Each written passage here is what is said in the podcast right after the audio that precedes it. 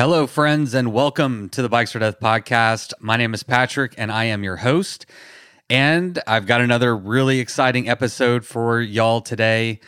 Joining me on the podcast is Scotty Lechuga, who is the overall 2021 Arkansas High Country Race winner and new women's FKT holder.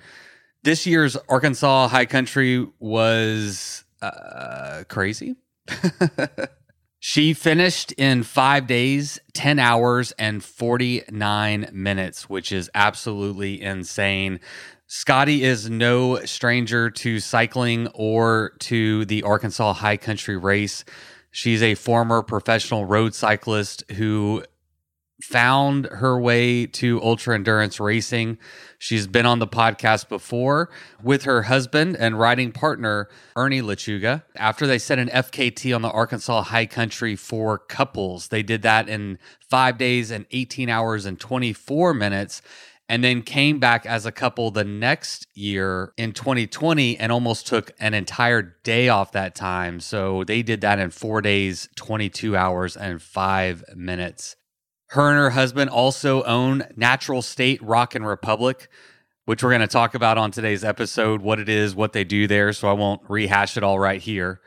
And they also run LeBorn Coaching, and they teach other people how to have successful cycling careers or even just how to enjoy cycling more. So she is a wealth of knowledge and just a beautiful person a personal hero of mine. And I was really grateful that she was willing to meet up with me in Tulsa, Oklahoma. My fam and I were up in Stillwater for the Truffle Shuffle, which was a great time. Shout out to all my Stillwater peeps. It was great to see a lot of familiar faces and get to meet some new folks out there. It was a really great party on a bike. If you want to know what the Truffle Shuffle is, nobody knows what the truffle shuffle is. But uh, if you like fun, if you like bikes, if you like beer, if you like to have fun while riding bikes and drinking beer with fun people, then that is Truffle Shuffle. Definitely worth checking out. I heard they already released the dates for spring, and uh, hopefully I'll be able to make it up back for that event as well. But while I was up in the area, Scotty was kind enough to uh, actually she drug, drug her whole family into a conference room in the hotel I was staying at for this conversation, and I really enjoyed this conversation. I enjoyed the first episode that we did together with her husband. I equally enjoyed this one. She is such a thoughtful and well spoken person. She has a lot of cycling experience and life experience, and she takes all that. And I just really appreciate her approach to cycling and herself and how open and honest she is about you know where she's at in her life where she's at in relation to where she wants to be and how she makes plans to accomplish you know whatever goals she's trying to set out to do i took a lot away from this episode and i hope that you do as well but before we get to today's episode, why don't we take a moment to thank the people that made this episode possible, starting with our newest group of patrons that have stepped up to be sustaining members of the Bikes or Death podcast.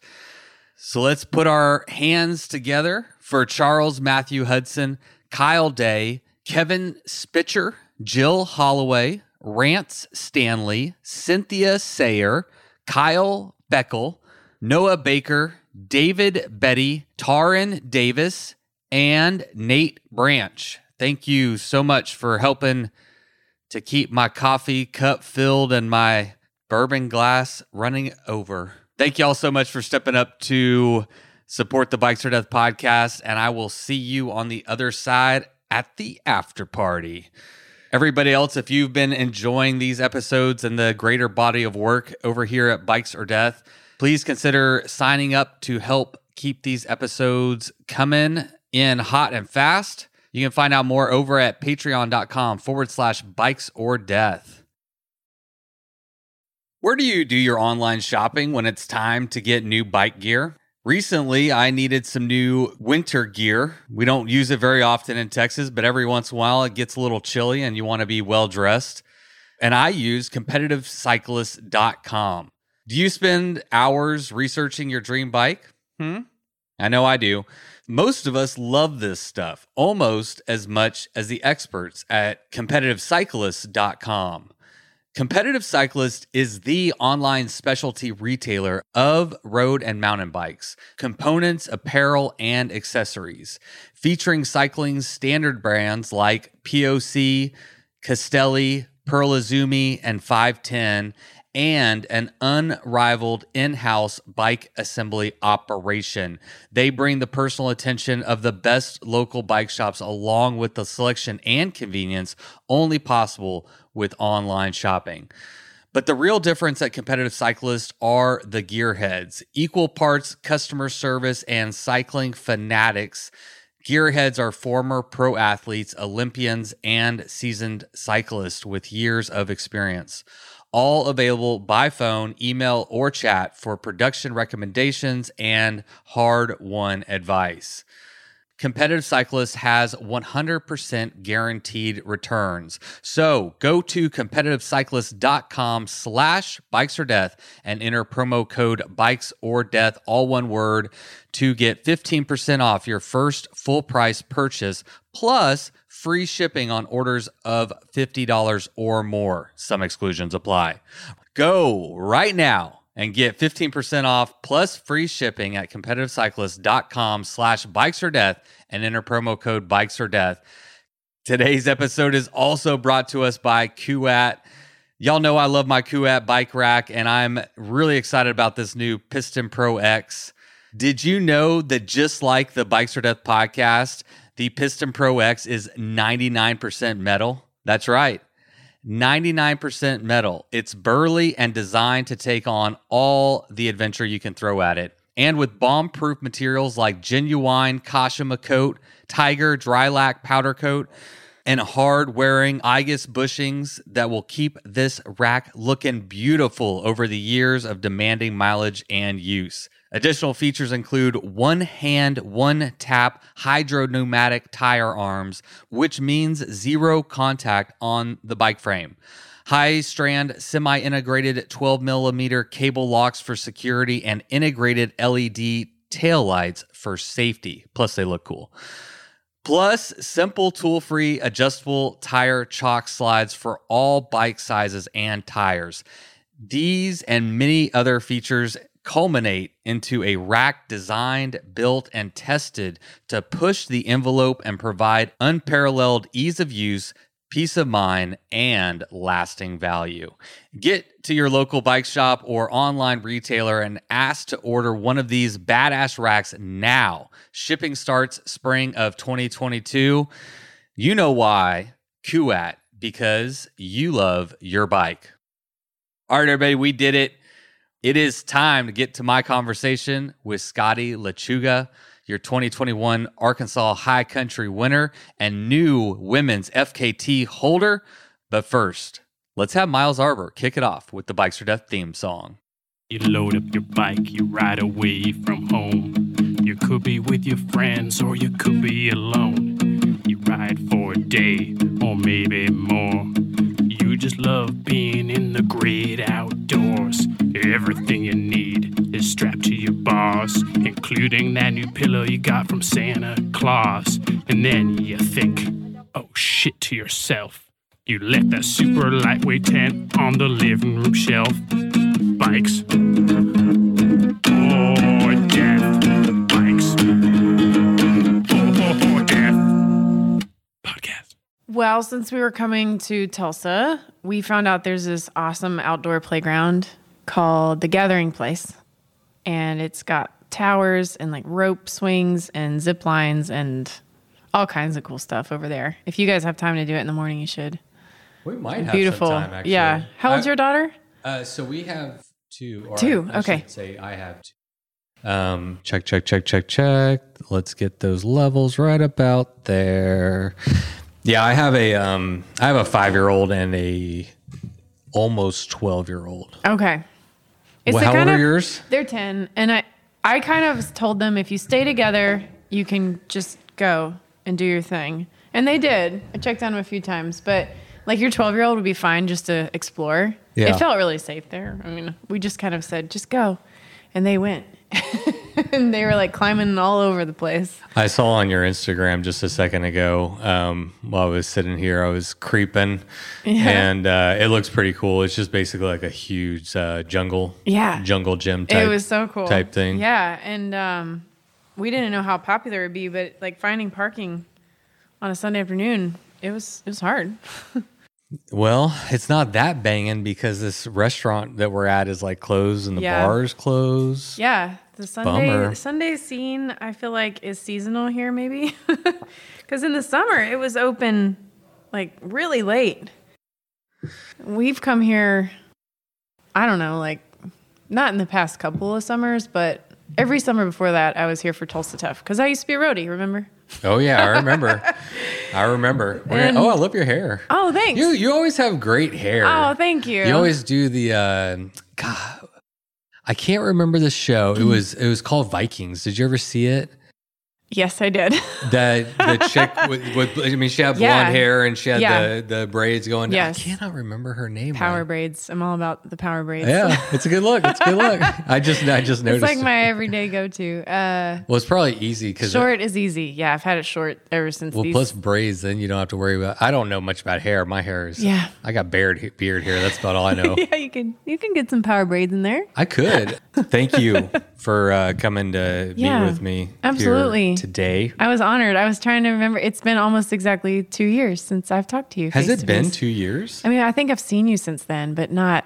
Yeah, yeah, we've definitely seen each other. Yeah. I just can't. yeah, I guess it was because it was before the pandemic. Mm-hmm. That's why it doesn't feel like two years because. Right. as we know, It's a warp. 2020 never happened. Yes, I know. and so it, it's like we just kind of forget about that. And Yeah. it's, it's been a year. Yeah. I wanted to mention as we're kicking this off here that um, even before you won the Arkansas High Country this year, I don't remember why. Every once in a while, I'll go back and like listen to one of my episodes. Yeah? And it's very rare. I don't, I mean, I better, oh, thanks you. Thank you. Thanks you. Thanks, you. I've already had enough to drink. Oh, just got a beer delivered. Bring in the Iron Monk. Oh, listen to that. Yeah, so I was um thank you, sir. Yeah, I was uh for whatever reason I was like, man, I'm going to listen to that episode that we did together. Oh, did you? Yeah, because Oh, I had really fond memories of it. Yeah. Like I went into that episode and I don't know if I disclosed this at the time, but woefully unprepared. Yeah. Much like today. I don't have any notes, but Sure. um but I, I don't know. Like I just uh, I was very busy and I just didn't have a lot of time to like prepare maybe or whatever. But I go back and forth with that because sometimes it's like it's good to just be surprised and like learn about the story like I did with y'all. It's like, oh wow, this is really crazy. Mm-hmm. Yeah. If I had like read it all before or known it before, then maybe it wouldn't have been as as exciting. I don't know Yeah. but um I really enjoyed that episode. I enjoyed meeting y'all like a lot. I love y'all's story. Uh-huh. Thank you. Um, I love that y'all are both parents. I love the whole uh, living in a van with your kids Yeah. and everything. Yeah. So I want to like strongly encourage people to go back and listen to that episode. I think it was 36. I don't know your number. I dude, let's see how good It I am. It was a while ago. Let's see how good I am. I'm going to say 36. I'm just going to throw that out there. But it's it's been a minute, but Yeah. really genuinely it's a it's it's one of uh I won't say I don't like to compare them, but I really Yeah. enjoyed Yeah. uh that conversation and Thanks. getting to know y'all. was good. Yeah. But for this to be like a standalone episode, do you want to share, you know, a, a summary of like your entry into, I mean, first Yeah, with road sure. cycling and then how you've kind of Yeah. evolved into where you are now? Absolutely. Um, I was wondering if we would segue from that previous episode because I haven't listened to it since basically when you published it originally. So it's like I can't remember what all I shared, and I didn't want to double over myself. But Yeah, I think it's good. I mean, we'll just give people an overview and then you Yeah. they can go back and listen to the the For full sure. thing, you know. yeah, um, okay. So I found cycling late twenties, which in the game of this sport is pretty late in terms of competitive years. I had been a runner all through my youth and got injured, and you guys all know that story. But I turned to cycling after having been kind of away from sport for a few years, really missed just the competitive discipline of just training for stuff and having that carrot to chase and competition has always been really fun for me, something I enjoy. And so um, I hunted down the only professional cyclist I could find in Arkansas, which was Ernie Lechuga. And at the time, I kind of bombarded him in the bike shop with a plea to coach me. And he said, Have you even ridden a road bike? Because at the time, I had this beater mountain bike that was like a $300 bike. It had no business being on any mountain bike trail. Yeah. He's like, First of all, you have the wrong bike. Second of all, um, you want to turn professional? Are you kidding me? Like, you don't even have any experience. And so he, he gave me this challenge of Yeah, I think you skipped that part, but you were tracking him down because you had this idea of wanting to pursue. Yeah, I, I don't even. It wasn't even realistic at the time Right. to go from. you just wanted to be competitive. I wanted to be an athlete. Like Yeah. that's from the time I was a little girl. That is kind of what I had dreamed of being, and I tried to find you know fulfillment in other areas of my life. For a while, I was painting. I was an artist and showed in galleries, and that was fun. But it wasn't like uh, pursuing my purpose, and so. I did this circle back to sport and when I did I was like I need help. I I need help. And I've always been the kind of person who if I don't know, I'm going to find the most qualified person in my area and try and hound them for information or pay them for information or whatever it is I can get to um, surround myself with people that know more than I do about what I want to know. And so I I found Ernie and he agreed to take me on a 40 mile bike ride. And at the time, I don't think I'd ridden more than eight. I I mean, I was basically like a, a in bike path rider. Arkansas with steep hills. Yeah. And so he takes me on this 40 mile bike ride and, and tells me if I can hang on his wheel that he'll he'll think about coaching me. oh wow. So um, I'd never drafted. I'd never been in a group ride, and he takes me out on this bike ride. And I want to say, you know, we maybe averaged like 18 or 20 miles an hour, which for me at the time was extremely hard. I was bonked at like mile 25. so this pro rider is like got me on his wheel, and I hang in there, and we get a Coke at like mile 30. And at the time, I didn't drink sodas. I've taken a radical shift since then. But um, so he hands me a Coke, brings me back to life, and he's like, All right, I think you have what it takes. Like, I'll, I'll give you some coaching. And so that's honestly how we met. And um, for a long time, we were coach and athlete. And through that whole experience, we eventually fell in love and started dating. And then, boom, had babies, like two at once. so, Boom. yeah, that was a big oh wait, no, surprise. that's boom boom. Yeah, that's two double babies. whammy, Double instant family. Like here we are having twins. Yeah. And so um, at the time, I actually was very depressed that I got pregnant. I didn't. That was not part of my plan. Didn't really see that in my future at all. But decided I wanted to keep the kids. Um, went ahead and had the boys, and I actually didn't turn pro until after I'd had the boys. And so in I- road cycling. Yes, yes. And so I dabbled in some crit racing before I had the kids and then took a complete, you know, year and a half away from everything cuz when you have twins, you are ridiculously large by the time you're like 4 months pregnant. You look like you're having a single Right. like at 40 weeks. you look full term at four. Yeah, halfway through you look and full so, term. yeah, I um I took a lot of time off. And um after having the boys, Ernie worked with me on bike handling skill because he's like, if you can learn a corner, if you can learn to sit in a group, if you can tackle all the tactics of bike racing first, you're going to be able to hide in the peloton and you don't have to be as fit as everybody else. You just have to be smart about how you use your energy. Right. And so the whole first year, um, all I did was criterium racing, and I learned how to be really group savvy. And that really helped me a lot. I think a lot of women go to the sport being strong riders and they struggle with the handling part. And it was the opposite for me. I was a very weak rider, but I could fake it for a long time. Do you think that would extend also to men? Like just from my own perspective, I've watched. We're sitting in Tulsa, Yeah. where Tulsa Tough happens. Yeah, I love it here. The first ever crit race I ever witnessed was here. Yep. and it scared the shit out of Yeah, me. it's you so know, high I mean, it's octane. uh, like I don't. I mean, I, I don't know. I'm curious. I've never done one, but I would assume men or women would have a learning curve for sure. getting into Absolutely. that kind of group, that Yes. close, that high pace. If I mean, you can feel comfortable in that setting, you can basically ride anywhere. did you ever feel comfortable in that? Yeah, I loved it. Really? Um, wow. Yeah, I I got to the point where I was I was really comfortable and confident with being you know elbow to elbow with other riders, Hmm. and um, it's something that Some people learn quickly and others it takes longer, you know? And for me, it just came really quick. And so I was lucky in that I could get in a Peloton and hide and I could make it to the end of a bike race. And by the end of my first year, I was finishing top 10 in some pretty big races like nationals and got selected for the national team. And then the next year got a pro contract. And so I entered the sport professionally in 2014. I had a great run. In 2016, that was probably my best season ever. I was winning some pro races and getting on the podium pretty often. And after that, I just had a kind of bummer year. I had some of the best power numbers I'd ever had, but like the lowest self esteem that I'd ever had. And so I had been really struggling with mentality, and that's not something I often share, but uh, or I didn't in the in the moment because in women's cycling, especially in America, so many people are fighting for so few spots.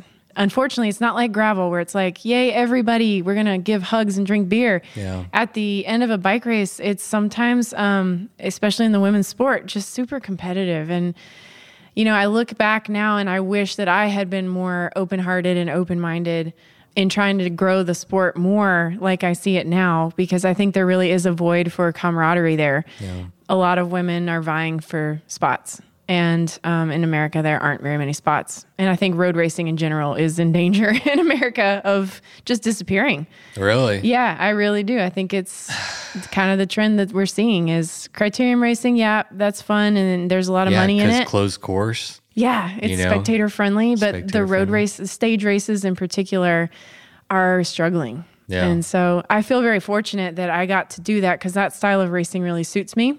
I like tactics, I like strategy, and um, like a five day stage race is right up my alley. I loved it. But in 2018, I was really struggling with just being really hard on myself, putting a lot of pressure on myself.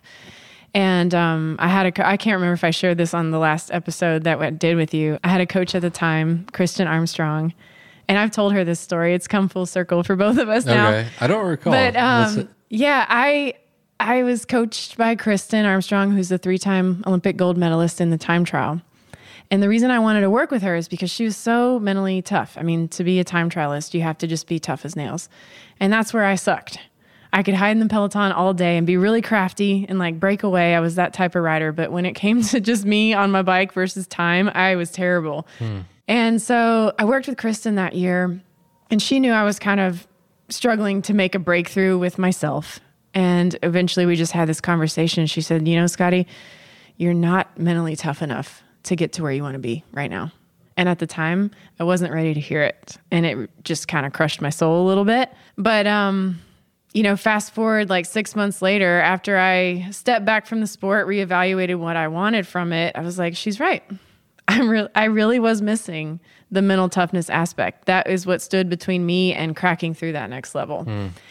And so I was like, what can I do to get mentally tough? All right. And so I literally Googled hardest bike race in the world. And Silk Road Mountain Race shows up. Yeah. Okay. Red Bull had rated it that year. Um, the first year it came out was 2018. And in 2019, here I am looking for hardest bike race in the world. I'm going to go tackle that. That's what I'm going to do. Yeah. And I signed up Ernie and myself as a pair because at the time I was terrified to do anything like that alone. Still am terrified to do that kind of thing alone. But um, Ernie agreed to do it. It's a far cry from road racing. Oh my gosh, we didn't or- even we didn't own a single like I didn't camp back then. Yeah. I stayed in hotels. Right. Like I didn't have you get the masseuse. You yeah, get like I mean, team car bringing you bottles, and we didn't own bikes for that type of challenge. We didn't own the gear, and so I and Ernie was actually supporting you, uh, you know, as your coach and like your partner and everything. As oh you're yeah, going. Like, he I was never like your- touched my bicycle. Yeah. throughout my Yeah, professional was, like- career. if it wasn't Ernie, Again, you got to listen to the other episode to hear about Yeah. Ernie's Ernie's story. yeah, He's here. hey, cheers. cheers. Sorry. No, I, I mean, I never wrenched on a bike my entire pro career. Or either Ernie fixed it or my team mechanic fixed it. And so um, here we are tackling this self supported endurance challenge of Silk Road Mountain Race, which is less of a bike race and literally more of a uh, how tough are you adventure. Yeah. And so that was just life changing for me. We got out there and dealt in situations that I'd never been in before. I mean, blizzards and high altitude up to 14,000 feet where you're just hiking a bike because the terrain is too rough to ride. And I mean, uh, 10 days, it almost took us 10 days to finish, and it was a little over a thousand miles. And so we got done with that. And I finally felt like I had cracked through that place. And I would hope so. yeah, yeah. And um, I came home from that with like a lot of fire in my heart again. Not so much for being competitive, but like why I loved cycling in the first place and what it had taught me, and then how I could also share that with people. And so it was a really good 180 um, in my personal journey with cycling. It took me from being very inwardly focused with performance and podiums and winning and just all that pressure that got locked up inside of me when I was road racing. And it gave me this perspective of that it's my lifestyle, it's my long term goal, it's about the growth, it's about the process. And when I changed where that attention was, it took a huge burden off of me. And it not only allowed me to kind of step into the sport again with a, a bigger heart, but also gave me the ability to share it with more people um, which is something that I really didn't do when I was road racing, and something that I regret not doing when I was road racing is bringing other people in along for mm. that journey. You'd be bringing in your competition. Yeah, I know. Which it's stupid because it's like it doesn't matter how many watts you can push. It's how you race with that strength. You know, it's how you handle yourself in the context of a bike race. I mean, there are so many people that are strong, but maybe don't race well. And so it's silly to think that I had to hold that up my sleeve the whole time. It's not true. Like I could have been more open the whole yeah. time. Well, it's a culture you were in. It is. It's and I mean, we're all so. on a, a, a, journey. And I mean, yeah. similar to you, I wasn't at near the same level, but I was big into trying to be like an XC mountain bike racer. I mean, just locally in Texas, but I yeah. was like going after yeah. it, you know, and doing, I got more into the like endurance stuff and it's fine. I mean, people love that shit, you mm-hmm. know, and, and that's cool. But yeah, once I flipped the perspective on what cycling meant to me, yeah. it kind of opened up more doors. And yeah, now it, I don't know. Now now it can serve more purposes than just that one singular thing. Just opens a lot more doors, I feel like. Absolutely. That's been my experience and since then it's just been like a a whirlwind, honestly. so we did Silk Road in 2019 came home from that with having been bitten by this ultra bikepacking bug. Yeah. you know, it's pretty pretty amazing. And I think the reason it's so contagious is because of how much you grow inside yourself when you push yourself to those limits. And um, nothing will push you like a long, long, long bike ride. Yeah. so when else in your life are you ever put in that situation? Yeah you know, like yeah. really where you're out there on your own mm-hmm. and things are very, very tough. And there's just you and your bike and whatever you brought with you to get you back to wherever you're yeah. going. I mean, yeah. we just don't do that as humans anymore. And right. to give yourself that opportunity to find out how how tough you are, or even find out where your weaknesses are and find out where you can improve. Mm-hmm. Um, it's a great opportunity. I'm reading a book right now, actually by Jewel. Um, it's a fantastic. I love her. I am a, becoming a huge fan. She's um, so brilliant. I had no idea. I just listened to a podcast with her, and I'm yeah. like, oh, you're yeah. like my new like life teacher. But yeah, yeah, never broken by Jewel. The book. Yeah, highly recommend it. She talks about the value of being in silence and spending time with yourself and your own thoughts and working mm-hmm. through whatever. And that's something that I resonates with me in this fast paced world that we don't do enough. And oh gosh, you know, yeah. a thousand miles on your bike is a great time to spend some time in your head totally. and, and, work through some stuff. yeah. A friend recently asked me, um, didn't you get bored while you were out there? And I that's a good like, question. I was like, no. It was like being in a flow state for five days. Really? Yes. It was incredible. Like, uh, you're so inwardly thoughtful. And I think part of that is when I am at home, it's like kids, business, coaching, workout. You know, it's yeah. it's like full, full capacity, high paced days. And then all I have to do is ride my bike through tough terrain. I mean, it's hard. Don't right. get me, it's freaking hard. But it's also freeing because all I have to think about is myself in that moment. And so I loved it just because it's such a hard challenge, but also such an opportunity to go inward. Yeah. Yeah. It's simpler Mm-hmm. in some ways. I mean, it, it's maybe more challenging than your day to day life, like Yeah, physically challenging sure. and mentally challenging, but it's also in the inverse of that, it's also much simpler than your than your normal life. So it's just an Mm-hmm. Interesting paradox. It is. What else can we say about your entry into Yeah. bike packing? I mean, you you and Ernie both uh, you continue to do quite a few couples things, in, Yeah. Mm-hmm. including doing the high country, I believe, twice. Yeah, I know. Uh, yeah. I, I I can't believe I've done that route three times now. Like I said the first time that I would never do it again. I think everybody says So that. yeah, in 2019, Ernie and I decided we would tackle it as a pair, and that we would just kind of push ourselves. We came home from Silk Road Mountain Race with the knowledge that this course had just been created. I mean, 2019 was the inaugural year that that race, the Arkansas High Country Race, had started. And so we're like, man, this awesome route is in our backyard. We need to go try it. And so we did it that year and set a pairs record, which really was just, I mean, no one had done it as a pair. So I hate to say that we, Y'all still set a pretty fast time. It was like five days. It was like five days, I think 22 23 hours or yeah, something like yeah, that. Yeah, that's what I'm remembering. And, um, and then, so it's still a legit time. Yeah, we and, and honestly. I, I, we talked Yeah. about this the first time. Like, and I've talked to other couples that have ridden together, and and this is a trick that I figured out is just being like good with your time management. So like, if you have a flat tire, Yeah. Ernie should be like cooking or eating or cleaning or you know doing something, but always like Always. utilizing time. Yeah. You know, and so there's more logistical challenges that that come along with with doing a pair of things. So Mm-hmm. Yeah, I don't sure. think you should dis you know discount it too much. You know, Yeah. y'all put up a legit time. Yeah, it was it was fun, and we we did push ourselves, and then we decided to go do Atlas Mountain Race in February of 2020, and this was That was awesome. literally we had heard about COVID the week before we flew out to Morocco. We Yeah. We're like, oh, it's not going to be a big thing, right? oh my gosh, little did we know. But um, Morocco was very, how do I say it? We learned a lot through failure. We went to race and decided that we wanted to try and be very competitive as a pair and chose completely incorrect tires for the adventure at hand. Day one, I sliced my sidewall a good like inch and a half.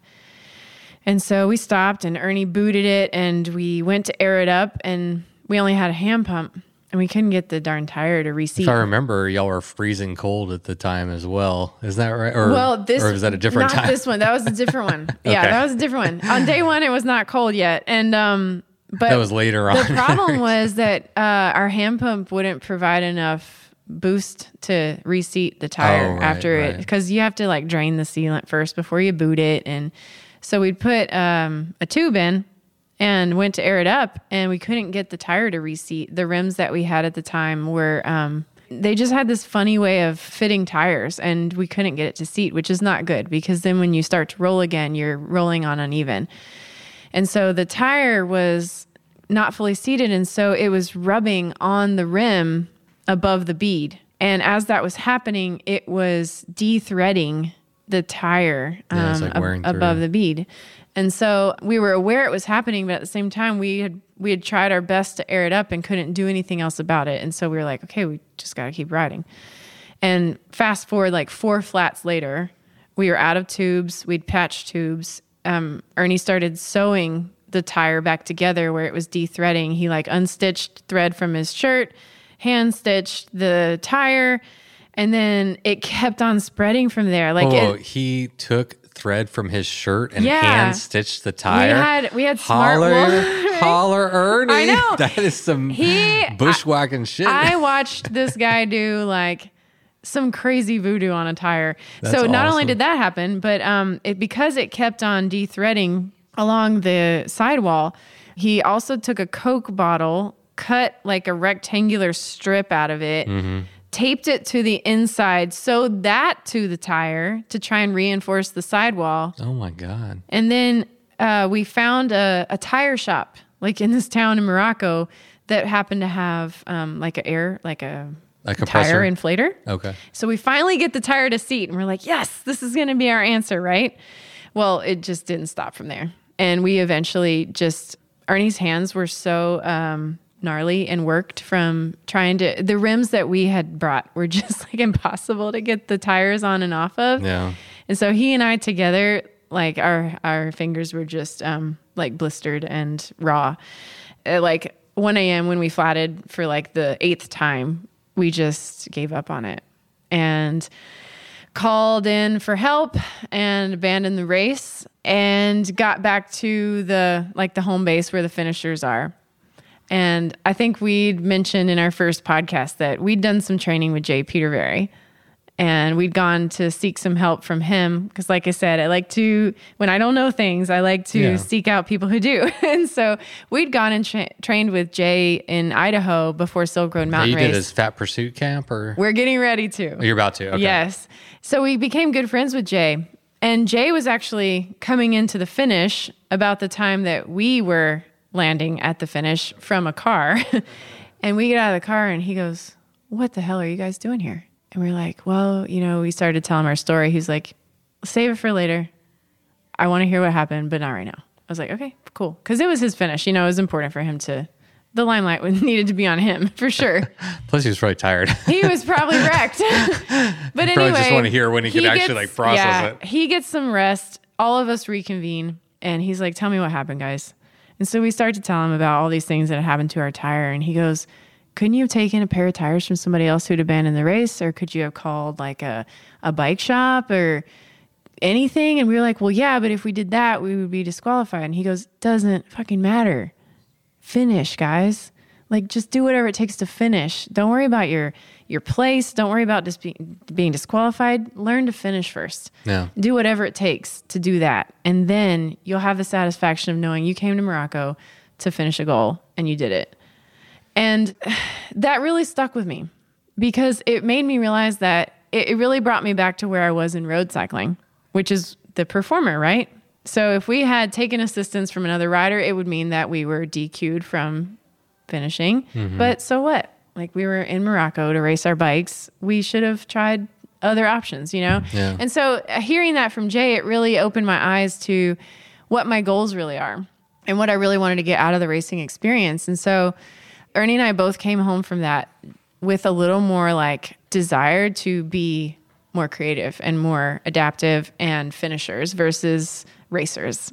And I really like that mentality of like, you got to finish to be a racer in the first place, right? If you don't finish the bike race, you just participated in like a cool Morocco ride. yeah. I do I do want to take a little bit of issue though because like it's not like you got a tear and you tapped.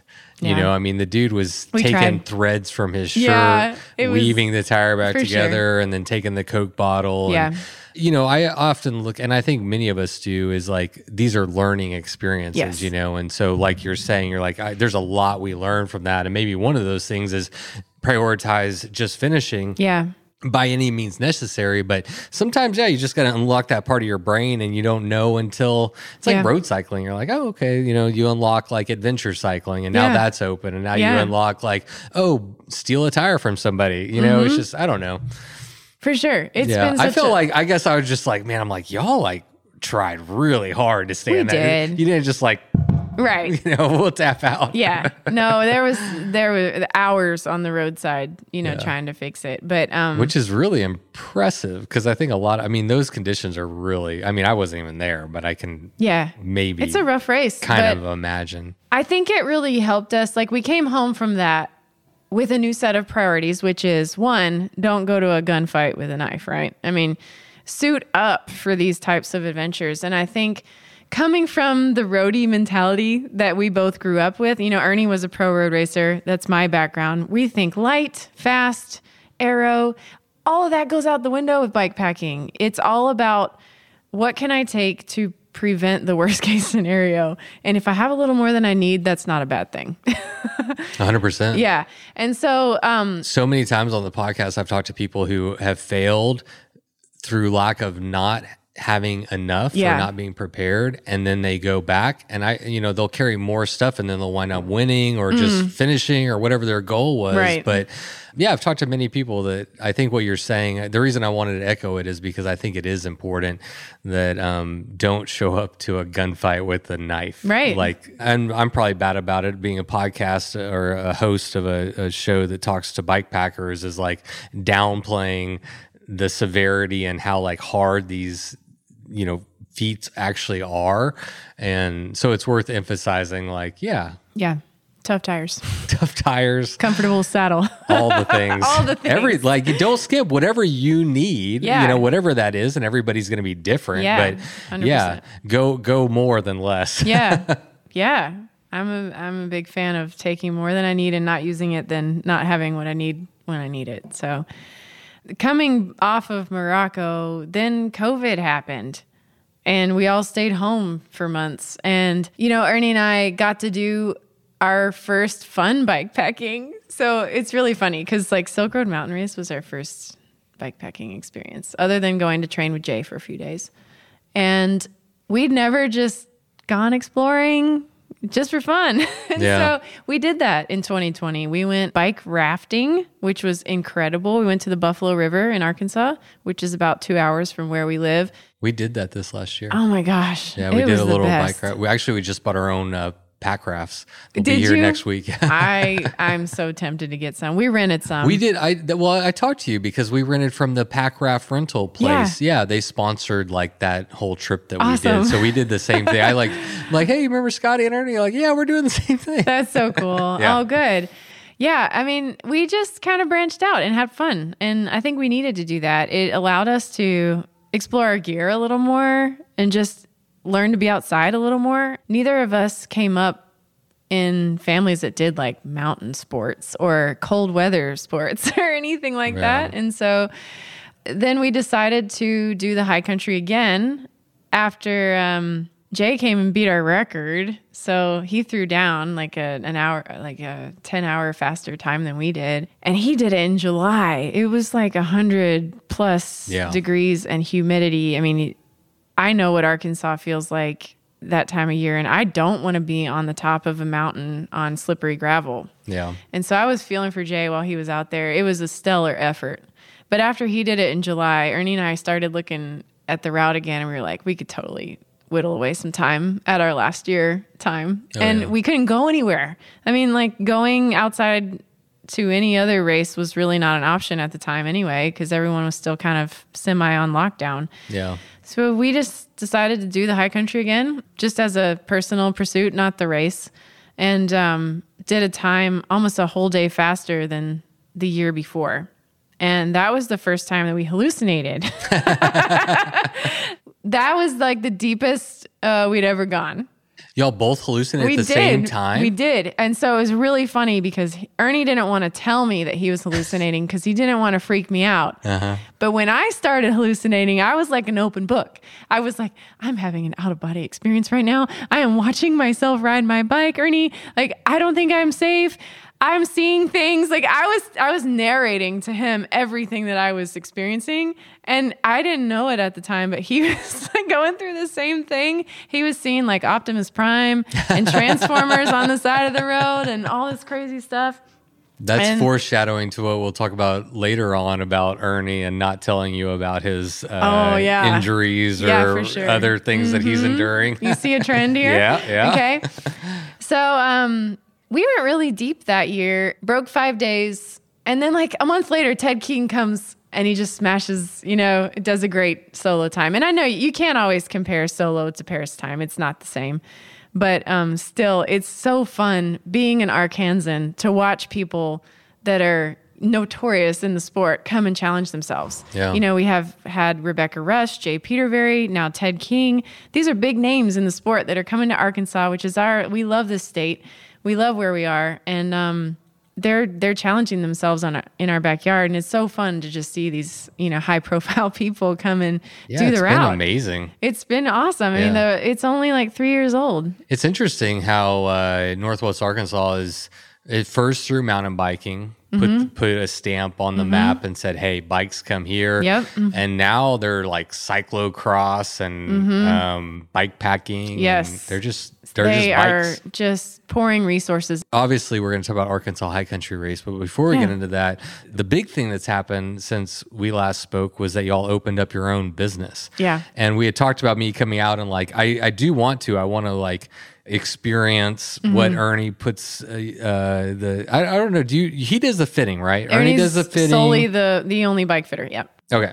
But tell me, because Mm-hmm. I don't fully know, but it's a natural state, rock and republic. Yes. You were living in a bus last time I talked to you, and now you own a very nice Yeah. business that you've like turned into a bed and breakfast slash It's a bike cycling training. retreat. I don't know what it is. It's, uh, everything. We don't really either. Some days we're like, "What is this place?"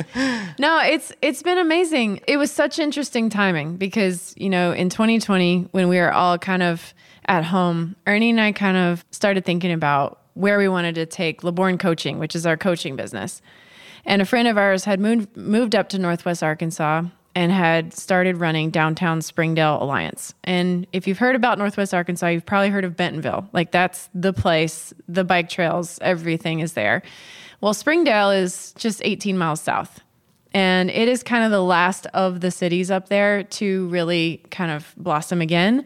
It has a really cool downtown district, but just needed some life injected into it. And so our So friend, is this south of Fayetteville? It's north of Fayetteville, south of Bentonville. So okay, we're right in so the it's, middle. it's right on like It's the right on the Greenway. Greenway, yeah, It is on the Greenway, yeah. And our friend Jill had um has worked for the Downtown Springdale Alliance for three years and said, guys, there's this property you need to come look at. And we got there and it was six and a half acres on the Greenway with this 10 bedroom, 10 bath historic home, a cottage house, and a huge event center kind of space out back. And we were like, well, this is great, but what will we do with all this? We're just basically looking for a bike fitting and training studio, you know? She's like, think big, guys. Like, seriously, write a proposal on how you would inject cycling into this experience and let me know what you come up with. And so, like, a month later, I wrote this proposal about how we would turn this into, you know, an off the greenway cycling retreat. And it would be a hub for locals and tourists alike, for people that are from the community to gather, and also people who are traveling to ride bikes to find a place where they could stay, where they could get their bikes taken care of while they were there.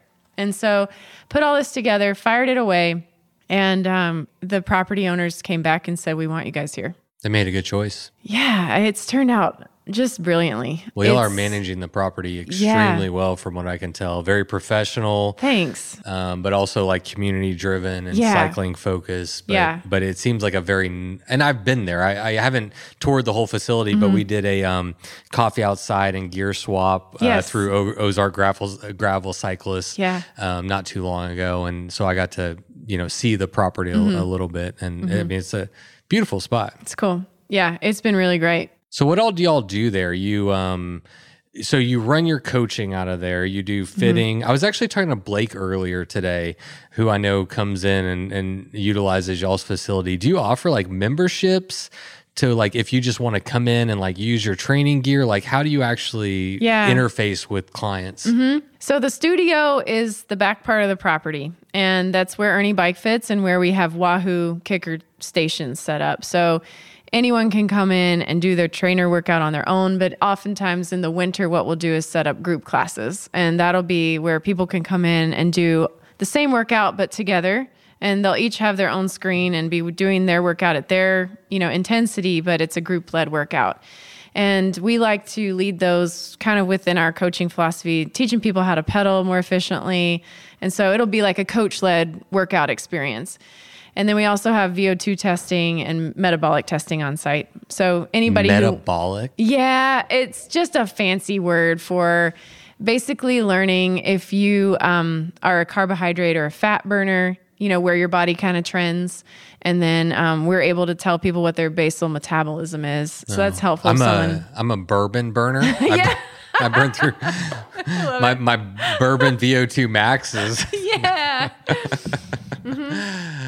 I'd love to come and, you know, this is why I'm interested in it because what y'all are bringing is knowledge and experience from the pro side, like Mm-hmm. a very elite, high level, lots of money, you know, uh, side of cycling. Yeah. And and you're bringing this and you're pulling it into bike packing and gravel riding and stuff, which is different. And most of the people that I know that I ride with, bike packers, aren't the guys going to get fit or girls or whatever, right? Yeah. So like I think that there's a, a big opportunity uh, for like bike fitting, nutrition, Yeah. sports psychology. I mean, all kinds of stuff I think could build around the whole bike packing For uh, sure. world, and you know. even if you're not the kind of person who's going to go buy a power meter, everyone likes to grow. And everyone likes to have some numbers to prove that they're growing in the sport. And that's really where we kind of intersect with people along their own journey is at some point they want to see themselves get better. And so they'll look for some assistance with either a training program or maybe just assessing their heart rate values um, and learning where their threshold is and where they should train and things like that. And so a lot of times where we come in is telling people, hey, you're riding way too hard. you need to slow down some days and build your aerobic fitness. And if you're a bike packer, that's really where you kind of live on these long duration rides is you can't be redlined for 5 hours and then expect to recover and feel good for another 8. like it just doesn't work that way. And so a lot of times um, we'll partner with people to help them kind of find that efficiency point and then develop a structure that works towards their goals better, you know? And so you know, learning how to do whatever you're trying to do more proficiently, more better, more mm-hmm. comfortably, all of those are going to allow you to be more enjoy it. I mean, even if For you're sure. not trying to be like a high level athlete, Exactly, it's like, oh, I just want to go and enjoy this more, Yeah. you know, and get more out of it. Yep. You know, why not? Yeah. I, I think it's uh, great. I haven't been through it, but I think it would be very interesting to go through your process and Yeah. like pick up some of your tips and like apply them to my, you know, I'm average cyclist type, you know, Mm-hmm. just likes to go and, and ride. So I have a couple questions about this year's Ar- Arkansas High Country.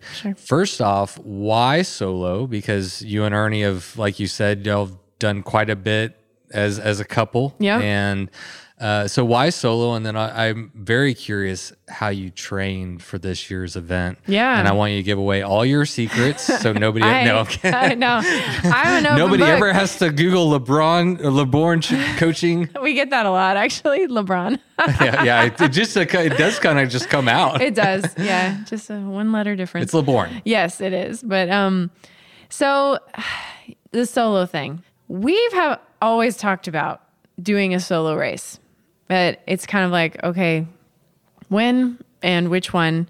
And for the longest time, I mean, I, I think it's important for people to understand that I did not know how to do anything on my bike. Like this was a major limiter for me personally. And um, this is the first year that I actually did anything on my bike in pursuit of hopefully, hopefully one day doing a solo adventure race on my own. I think having done it as a pair for so many, you know, so many times, Ernie and I both realized that we lean on each other for certain things. For me, he picks me up when I'm down because I always have like a moment of like where I'm at a low point. And he's always picked me up and encouraged me and said, Hey, you, you got this. You know, you can do this. And for him, I'm more of like the logistics person. I'm the one who's gonna wake him up on time. Like he he's a Mexican, guys. Like he, he can sleep anywhere, and I it's like a talent. And I like I'll be laying there hearing dogs barking, and I'm just wide awake, like out where we're camping, and he'll be just snoring like completely You're like out. my partner. I'm the one that I can oh. sleep anywhere. I'm a great sleeper. That is such and a gift. she gets so mad because she's just like up listening to me Yes. snore. That's us for sure. Every morning I wake up, I'm like, all right, how bad was it last night? yeah, yeah. So it's it's just funny because we yeah, you lean on each we other. have and, each other's backs in that yeah. regard. And y'all have, so, I mean, I don't know. From the outside looking in, I, I really like your relationship. It seems like, I mean, and again, I would encourage people to listen to the first podcast where both of y'all were on there. But I like the way that y'all really support each other and the way Mm-hmm. like y'all work together and you've navigated like a family and like all these things that you want to do. And I know as a person who loves to adventure, like my daughters are with me, your family is sitting in the room with Yeah. us now. You know, I mean, it adds an extra level of of all that, and to be able to Mm-hmm. manage all those things, I think adds. I don't know. It's something that I respect about y'all because um, yeah, we're similar age and both parents Yeah. and stuff. And so I, I can relate to how much harder it is to Mm-hmm. do this when you're Totally. being a parent. Yeah, You know, it which throws- is, they're both fun. They're both important. Absolutely. And figuring out what to juggle and make all that stuff work can be, can be challenging, you know? Yeah, for sure. And I think if we look around in the sport, we're in the, um, We're in the minority. we're in the minority, especially you. I say I'm in the sport. I just like to go ride my bike and go bike packing. But I mean, especially in racing, I mean, you don't see a lot of, you know, moms uh, out there at the front of the races, right. you know? Yeah, it's so true. And it, it does throw an element. It is difficult in that it reduces the independence that you might have had if you were flying without kids. But I wouldn't be the same person that I am without the kids either. And so I don't even know that I would be where I am right now without my kids. So they've been such an integral part of my cycling experience. And I think Ernie and I, having had done several of these together, understood the amount of growth that we had each experienced within ourselves together.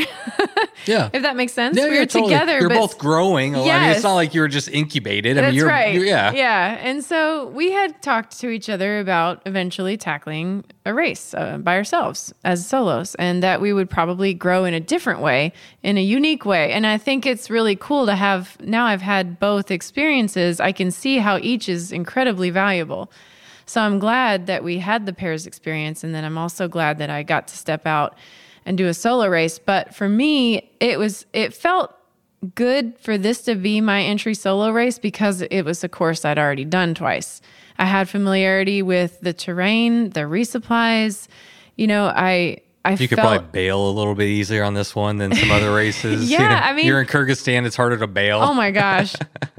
and the language barrier too. I mean, Oh, yeah? I'm like, we're speaking English here in Arkansas. Well, kind of. Mostly. Mostly. yeah. But I felt very comfortable um, with being in my own element in that regards. And so, you know, I had a few concerns about solo racing, but I felt like this was like my time, you know? Yeah. And we'd had um, some trips canceled for other out of out of the country. Like we wanted to go back and do Atlas Mountain Race, but it was canceled this year. And so, well, that was a bummer. But when that got canceled, we were like, okay, it's time to do the high country again. Even though we said we'd never do it again, let's just try it as solos and it'll feel like a completely new experience. Sure. I have to think. Yeah. Yeah. And so that's what we did. And for me, that meant learning some things about my bike and how to maintenance it. And it was so, it cracked me up because Ernie would go mess with something on my bike. And I would come into the garage and I'd be like, what's wrong with my bike? It's not shifting. And he had pulled my He e wires out. sabotaging He you. was. I love it. Little sucker. I love it. Smart. yeah. I mean, how else are you going to learn? I, uh, my partner went into the bike shop and my buddy Connor works there and she was like going to pay him because I'm not the mechanic. It's like, you know, I would need Ernie to help me, you know, Mm-hmm. like, uh, I'm like, go help, Connor will help you. So she goes in and, and he's like telling her everything and she's like, okay, cool. I got it. He's like, no, no, no. Now you do it. Like, no, I'll do it later. He's like, no, you're going to do it now. And he just like made her, you know, do it. And that's know. what you need to do. I know. Like, that's the only way to figure it out. Yep. It is. I Anyway, had to- I sorry. That's my- pretty funny though. He's, yeah, he's it sabotaging your bike. He would, and one day I even asked him, I was like, "Can you please make a list of the scenarios that could possibly happen to me?" And he looked at me and he was like, "Are you kidding? No, like it could be anything." And he's like, "You have to just be a problem solver. You have to know enough to understand where it's coming from and then what you can do about it." And he he's worked on bikes since he was like, I don't know, 12. But um it's funny because I'll even see him sometimes get stumped and he will work with something until he figures it out. Yeah. And so I was like, okay, I don't have nearly the experience that he has, but he approaches things patiently. And that's what I've learned from watching him is like, he doesn't get frustrated in the moment. He assesses it, figures out something that he can do to make it better. And I was like, that's the attitude that I want to have going into this race. Is if something weird happens, I have to be calm. and that's hard when you're in the sense of urgency in the middle of a race. And so luckily I had I had very good luck. I only had one crazy flat scenario that um it puzzled me for a while. I had a slow leak and I couldn't find where it was coming from. So I would air it up and it would just like 10 miles later be back to flat. And couldn't see any sealant. And so um, it was in the middle of the night, had poor light. And I, I rolled up to a town in Mount Ida, Arkansas. It's very small. There is one shady motel And I roll up to the motel because it said vacancy, and I was like, "Oh, this is this would be so great if I could just get a room. I could like charge my devices, fix my flat, take a shower. I could knock out so many things."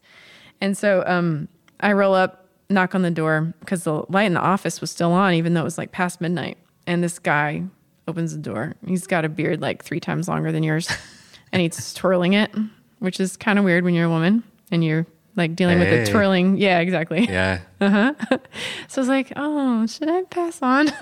but anyway, he opened the door. I asked him if he had a room. He said, no, I don't. And then he, there was like awkward silence. And I was like, okay. Well, here's where I am right now. I'm like 600 miles into a bike race and I have a flat tire. I could really use a power outlet and I can be outside. Like I can charge my things from outside of a room as well. If you could just point me to a wall outlet, if you could be so kind, Yeah. they would really help me out. I need to fix a flat tire. If you're not too busy twirling your beard. Right? Yes. And so he kind of looks at me weird, like I was messed up too, right? I mean, Oh, I looked a mess, total mess. Yeah, he's And probably looking at you like, You are not normal, right? and so um, he goes back inside and brings out an Apple charger, like huge Apple charger. It has like four outlets, four USB ports, plugs it into an extension cord, and I'm like good to go because I can charge everything at once, which is awesome Yeah. because my cash battery had died. And um, I hope you charge your cash battery too. I did. I charged everything. yeah. Everything. And while I was charging everything, I started to look at my flat. Still couldn't find anything wrong with it. And I'm like, damn it, I don't want to drain all my sealant and like try and put a tube in because it's still a long way to go and the high country's rough. And if I could stay tubeless, that was my priority. And so I didn't ask him for anything, but the guy goes back inside and disappears for a few minutes and comes back out with a bottle of soapy water, a Yeah, spray bottle so full of soapy see- water. And he's like, here you go. I was like, dude, how do you know this trick? He goes, well, I'm a cyclist. and he starts telling me about his bikes. And we have this full on conversation about like how long he's been riding. And he has two different bicycles. And he had watched YouTube on how to spot a hard to find flat. He went inside and like diluted his love that. soap to bring me a bottle of soapy water. That's so cool. So I sprayed it on, and it was immediately like evident that I had like 30 pinprick sized holes in my tire. And I was like, this is crazy. I'd run into thorns, I guess, but I don't know how it happened. But I finally knew, like, okay, these holes are way too small to plug with any kind of bacon strip. So maybe I should just add more sealant. And I had sealant with me. And once I did that, I rolled around the parking lot a few times and everything held beautifully. Oh, cool. But I would have never been able to plug like 30 individual pinprick holes. And, and so I Well, who call carries 30 bacon strips right? with them? I know. and they, uh, the bacon strip wouldn't even fit in the hole. I mean, I know we so talked small. about being prepared, but that's like over That's prepared. over, yeah. That's and like so, too much. um, I was so grateful, like for this, you know, shady motel guy who brought out the soapy water because it it immediately solved my problem, and I knew what to do next. But um, that was really the only tire problems that I had that whole race. Was that your only mechanical problem that you had? The only other mechanical I had was somehow, I think, in changing, I, I had a lot of um, light failure. I ruined my charging port on my light. I went to plug it in, and the whole port recessed into the body of the light. Like where you charge, Oh, yeah, yeah. where you plug it in, it like pushed the whole thing in, yeah, you pushed it in and it went and all it was the gone. way. It was like no more. Well, it was a surface. Surface. I'm not familiar with this. Yeah, yeah. We Probably not a cut good it. plug for surface. But um, It's okay. Surface, you should make a better light. Yeah. I Just was- saying, or a better port. The light's fine, but it's yeah, Yeah. I was so sad when that happened because that was like my last, you know, light. I call that a mechanical kind of, even though it wasn't on my bike. It was a major. It, caused me It's to part stop. of your, you know, It- equipment yeah. that you need to, Yeah. you know, ride at night safely. yes. So that cost me a lot of time. I ended up getting a new light in Russellville, um, thanks to the guys at Jackalope Cycling. Holla. and they're awesome. They had it charged for me fully when I got there, which I thought was incredibly thoughtful. What's the guy's name at Jackalope? I'm drawing. Johnny. Johnny. Yeah. Shout out Johnny. Bravo. Yeah. Yep. Johnny, Johnny Bravo. Bravo. Yeah. What a name. Uh, what a guy. but he's um, good with names. He's had a good name and a good business name. Yeah. Yeah. They were awesome. So I got a new light. And I think when I was uninstalling my old one and putting the new one on, that I maybe pulled out my DI2 connection and I didn't realize it. And in the meantime, I'd left Johnny's. I went to Tropical Smoothie. I checked in a hotel because I saw that there was a massive storm coming. This was like the I had 150 miles to go, and I was tired. I'd had a really long stretch, and um, I was like, I'm going to check in a hotel. I'm going to see what the storm's going to do, and I'm going to sleep for a little bit while it brews, and then I'll wake up and I'll know like at least I'll have rested and charged everything up, and be ready to tackle like a full on storm on my last day. So I decided to rest. And um, that was a really great decision because like the worst of the storm went by. And I did ride in like really hard rain for like 17 hours the last day. But because I had rested, because I'd charged everything, like I had full batteries and physically and, you know, That's gear, good- gear yeah, wise. Yeah. But I took off that morning and got like maybe, I don't know, like five miles down the road, went to shift my little ring and nothing shifted. And I was like, oh man, did I forget to charge my battery? Like I knew I'd charged my Di2 battery when I was at the hotel. So I checked the battery connection, plug it in, and, you know, let it charge for a minute and nothing's happening, like no action whatsoever. I was like, dang it.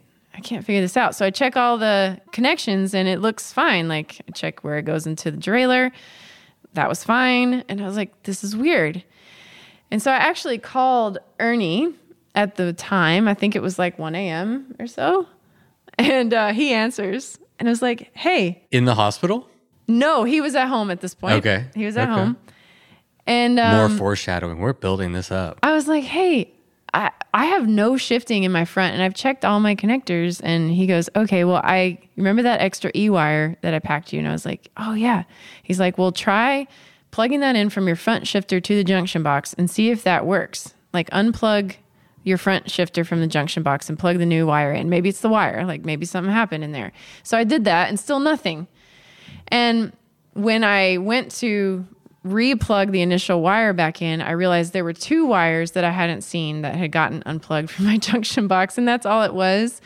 Um, they hadn't come fully out of the junction box, but they also weren't fully engaged. And so I highly recommend if you have any sort of electronic shifting that you pack the e tool with you. Do you know what e tool is? I don't. I've never done the electronic shifting. Okay, well, so no. e- the, these junctions are very hard to connect with your stupid fingers on day five. Like anyone who's bike packed for days on end knows that your Yeah, your hands are just is- dumb at the end of five days.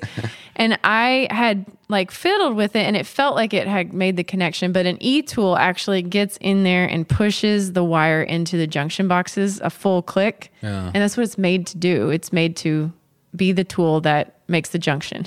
and so Sounds like a terrible design for bike packers. it kind of it it's is great if it you're isn't. like in a workshop at a, you know a bike shop and you're just like, oh yeah, get the tool and plug but it in. yeah, when we were packing our um, stuff, Ernie's like, make sure you have your e tool. And I was like, okay. I'd never used one before. But because I had it, like it it saved it saved that experience. Or else I was gonna have to big ring it home. And that was I had like two major mountain passes. so that was Yeah. gonna be really hard. Um, probably more walking.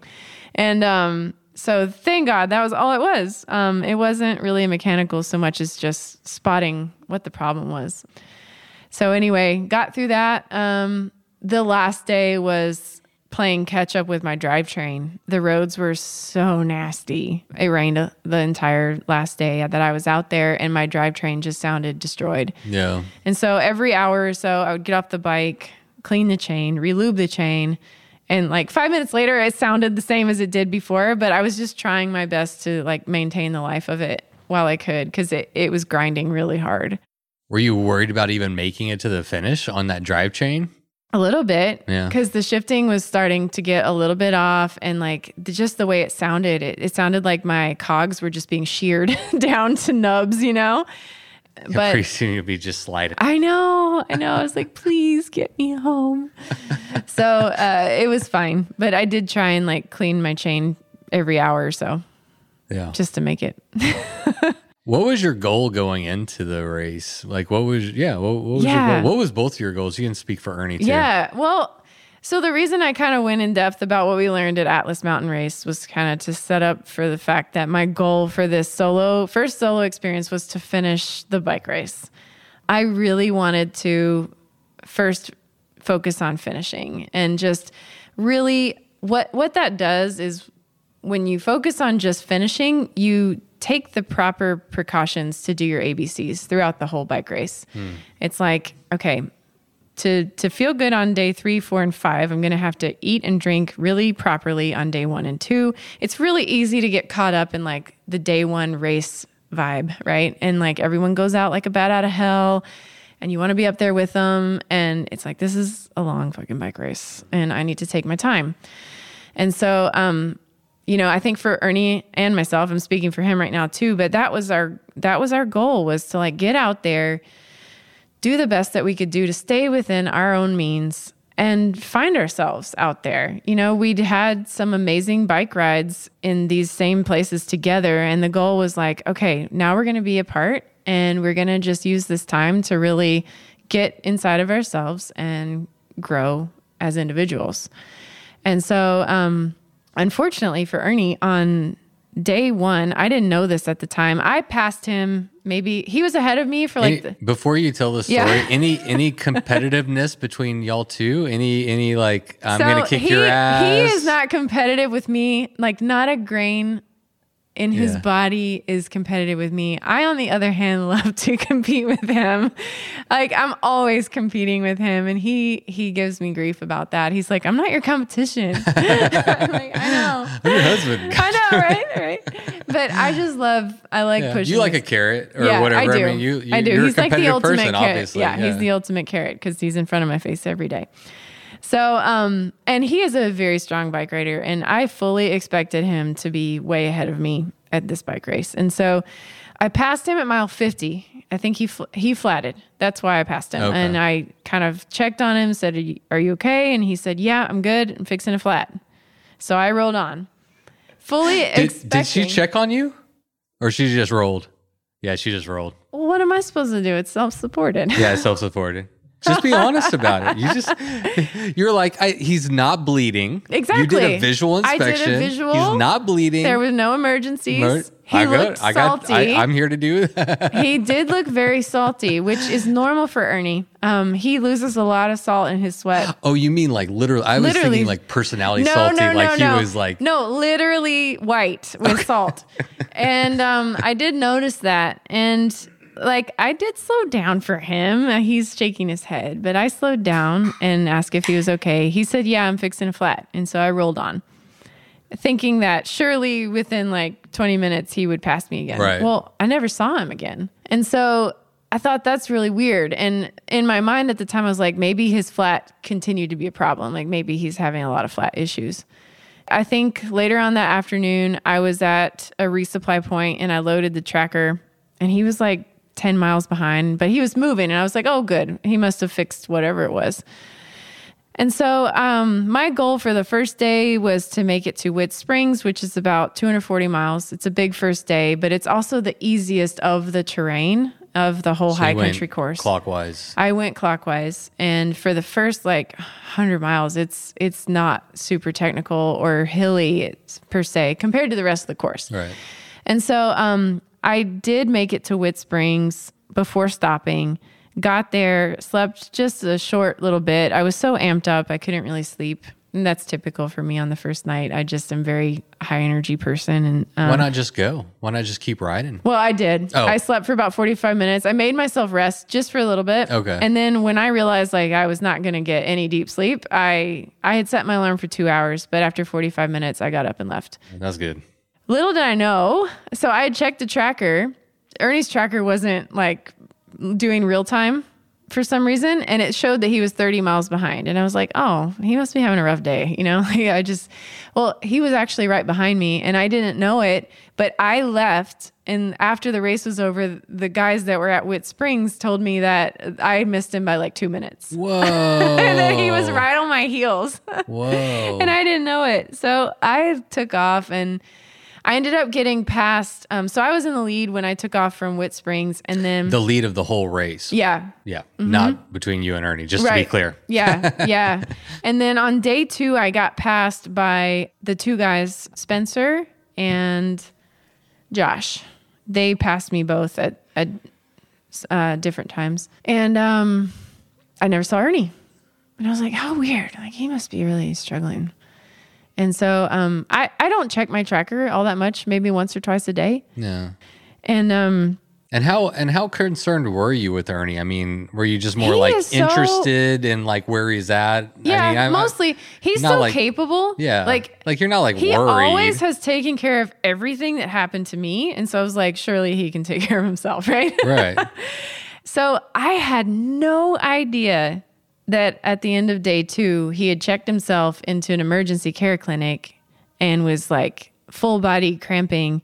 It turns out he had a condition called rhabdo is the short name for it. It has a very long clinical name, but it's basically like your body is breaking down protein and the strain that it puts on your kidneys causes like major um, major malfunction of electrolyte Im- like imbalance and so um, when he had gotten to the emergency care clinic they actually sent him straight to the hospital because they said that he was in such a bad state with his kidneys that he wasn't he was going to need like overnight care and so um, he ended up having to get like seven IV bags of fluid. He was so severely dehydrated and he was drinking. It wasn't like this guy has never done a bike ride before. Yeah. And so it was really a conundrum to him, like why his body responded in that way in this certain experience. Do you know why? We still don't know why it was so severe. He's had cramps before, but they've been isolated to like the quad or his calf, you know, like, but he was, exp- he said even his like fingers and like his neck and his well, abdomen. seven IVs. I mean, you've got to be Yeah. extremely deficient Yeah. in so much of your fluids. Yep. Like, I don't even know how that's possible. Yeah. So they didn't tell y'all like what caused that or Well, like, they how to said that doing an in the- extreme bike race caused that. I mean, we're like, well, duh, you know? Thanks, doctor. So how do you do this? Let's see. You ride a bike a thousand. Actually, he only made it a few few hundred. Yeah, he made it like 300 some.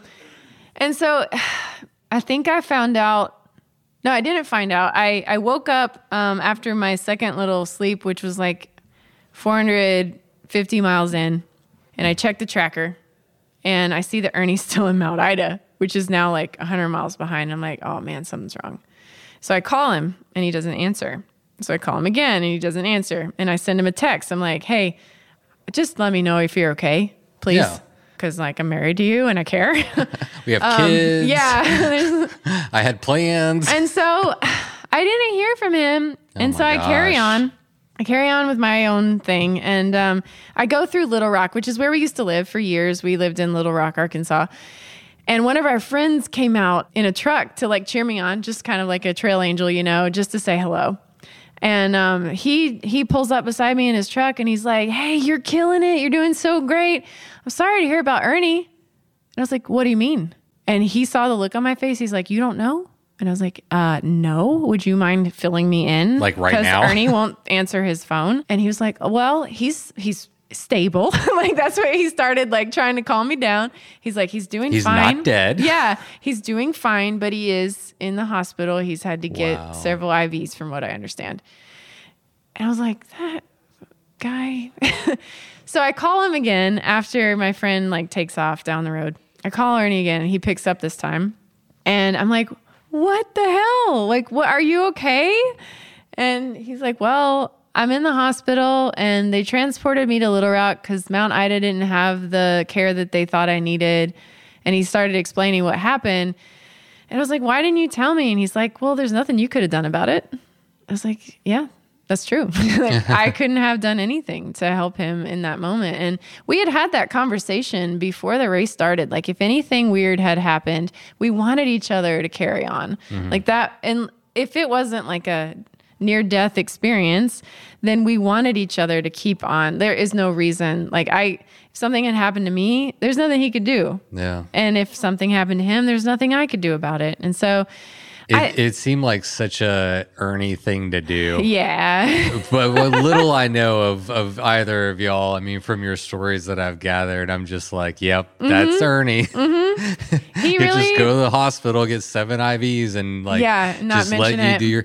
I mean, good point. I mean, what are you what are you gonna do? And you were obviously having a very good race. You Yeah. were you were doing very well, Yeah. and so and he knows, he knows how much mental focus a race like that takes. Right. And so he knew that if he had called me when he was in that kind of like emergency status, it would have freaked me out.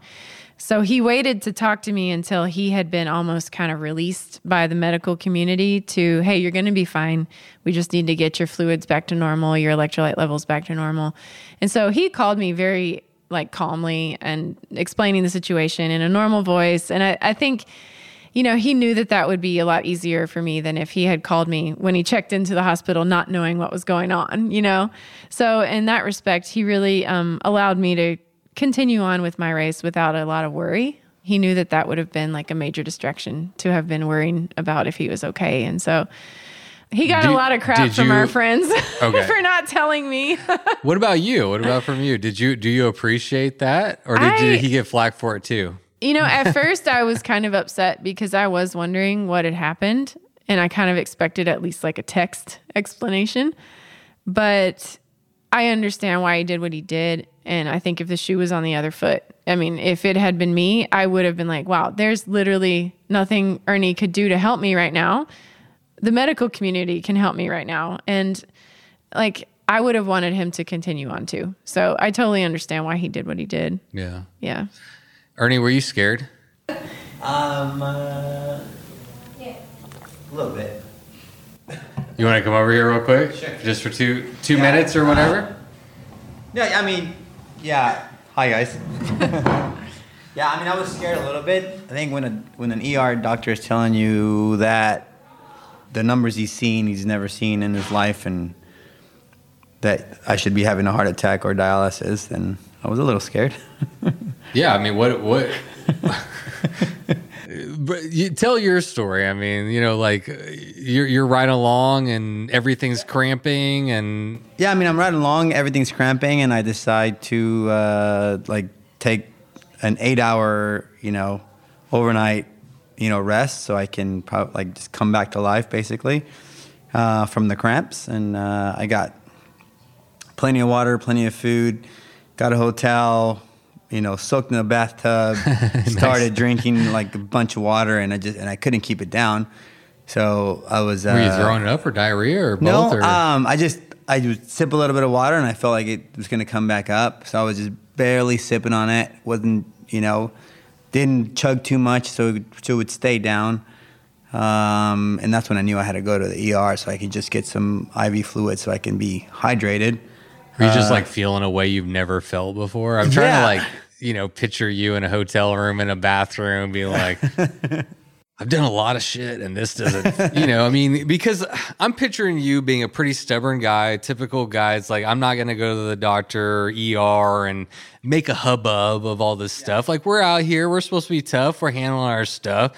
Nobody wants to call the ambulance. So I have, a, I, I just have this picture of you being in, in a pretty bad way by the time you actually called for help. I can vouch that he had to have been in a really bad way to seek medical attention because this guy never goes to the doctor. Fair no, enough. No, I mean, I guess, yeah, I guess I was, I, I wanted to finish the race. So, um, because of Jay, of course, like, you know, this, the, the Moroccan story where he puts a guilt trip on you if you don't finish your, if you don't finish your adventure that you start. So I was like, I gotta finish this because Jay's gonna be pissed at me. So it's pretty funny because I actually called him and said, Hey, is it legal for me to get an IV during this adventure race? And he's like, uh, what do you mean? So as I was texting him that, a guy had taken a picture of me texting him that question, and he sent me a pic. I don't know how he got this, but he sent me a picture of me texting him when I wasn't cramping for like like the five minutes I wasn't cramping. And he's like, "You look fine to me." so I was like, "Shit, that's your response for me, right?" So uh, I kept on moving for another uh, uh, like 12 hours of cramping. Uh, and then then I got that hotel room, and I never slept. Well, I never tried to sleep for, for eight hours and cramped the whole night. So that's when woke up in the morning. It's like, all right, I got to go to the ER. Just get some fluids. I'll be fine when I get the fluids.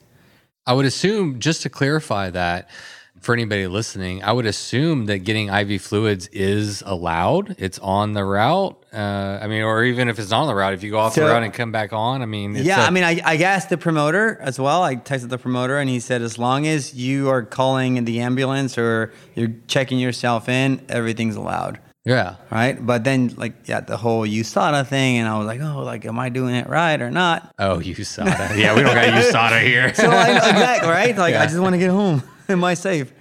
but I was like, oh, that's a concern. So, because I don't want to do something that's not illegal.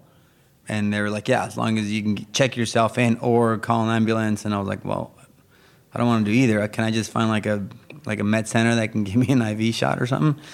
Uh, and I couldn't find one at the time. So I checked myself in the ER room uh, in Mountain Home, and I don't know if it was just a small town doctor, the ER room that he'd never seen numbers uh, this high, but apparently every in, ultra endurance athlete has experienced some sort of you know kidney malfunction at some point when they're Oh, pushing really? that hard. Yeah, I think. So you uh, researched this afterwards? yeah, it's after the yeah. fact. Yeah, so uh, I researched it, and, uh, and apparently, it just it, it's a it's a known thing. Well, I'm not saying that you need to push yourselves to the like if you feel like you need help, you, like you go and you you seek for help and do the correct thing.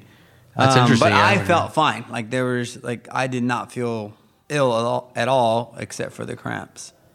So um, yeah, but when the doctor tells you, hey, if you don't take a ride in an ambulance to a bigger hospital, they can take care of you, so they can start doing dialysis on you if you get worse. Yeah. I was like, all right. Yeah, that sounds scary. Anytime So, they're yeah, like, I was scared. we're not equipped to handle what you have going on right now, we're going to send you somewhere else. That can't be a, a comforting feeling. So, how much of this is you not communicating with Scotty because, you know, she's doing her own thing and, and you were just dealing with your own kind of, you know, situation?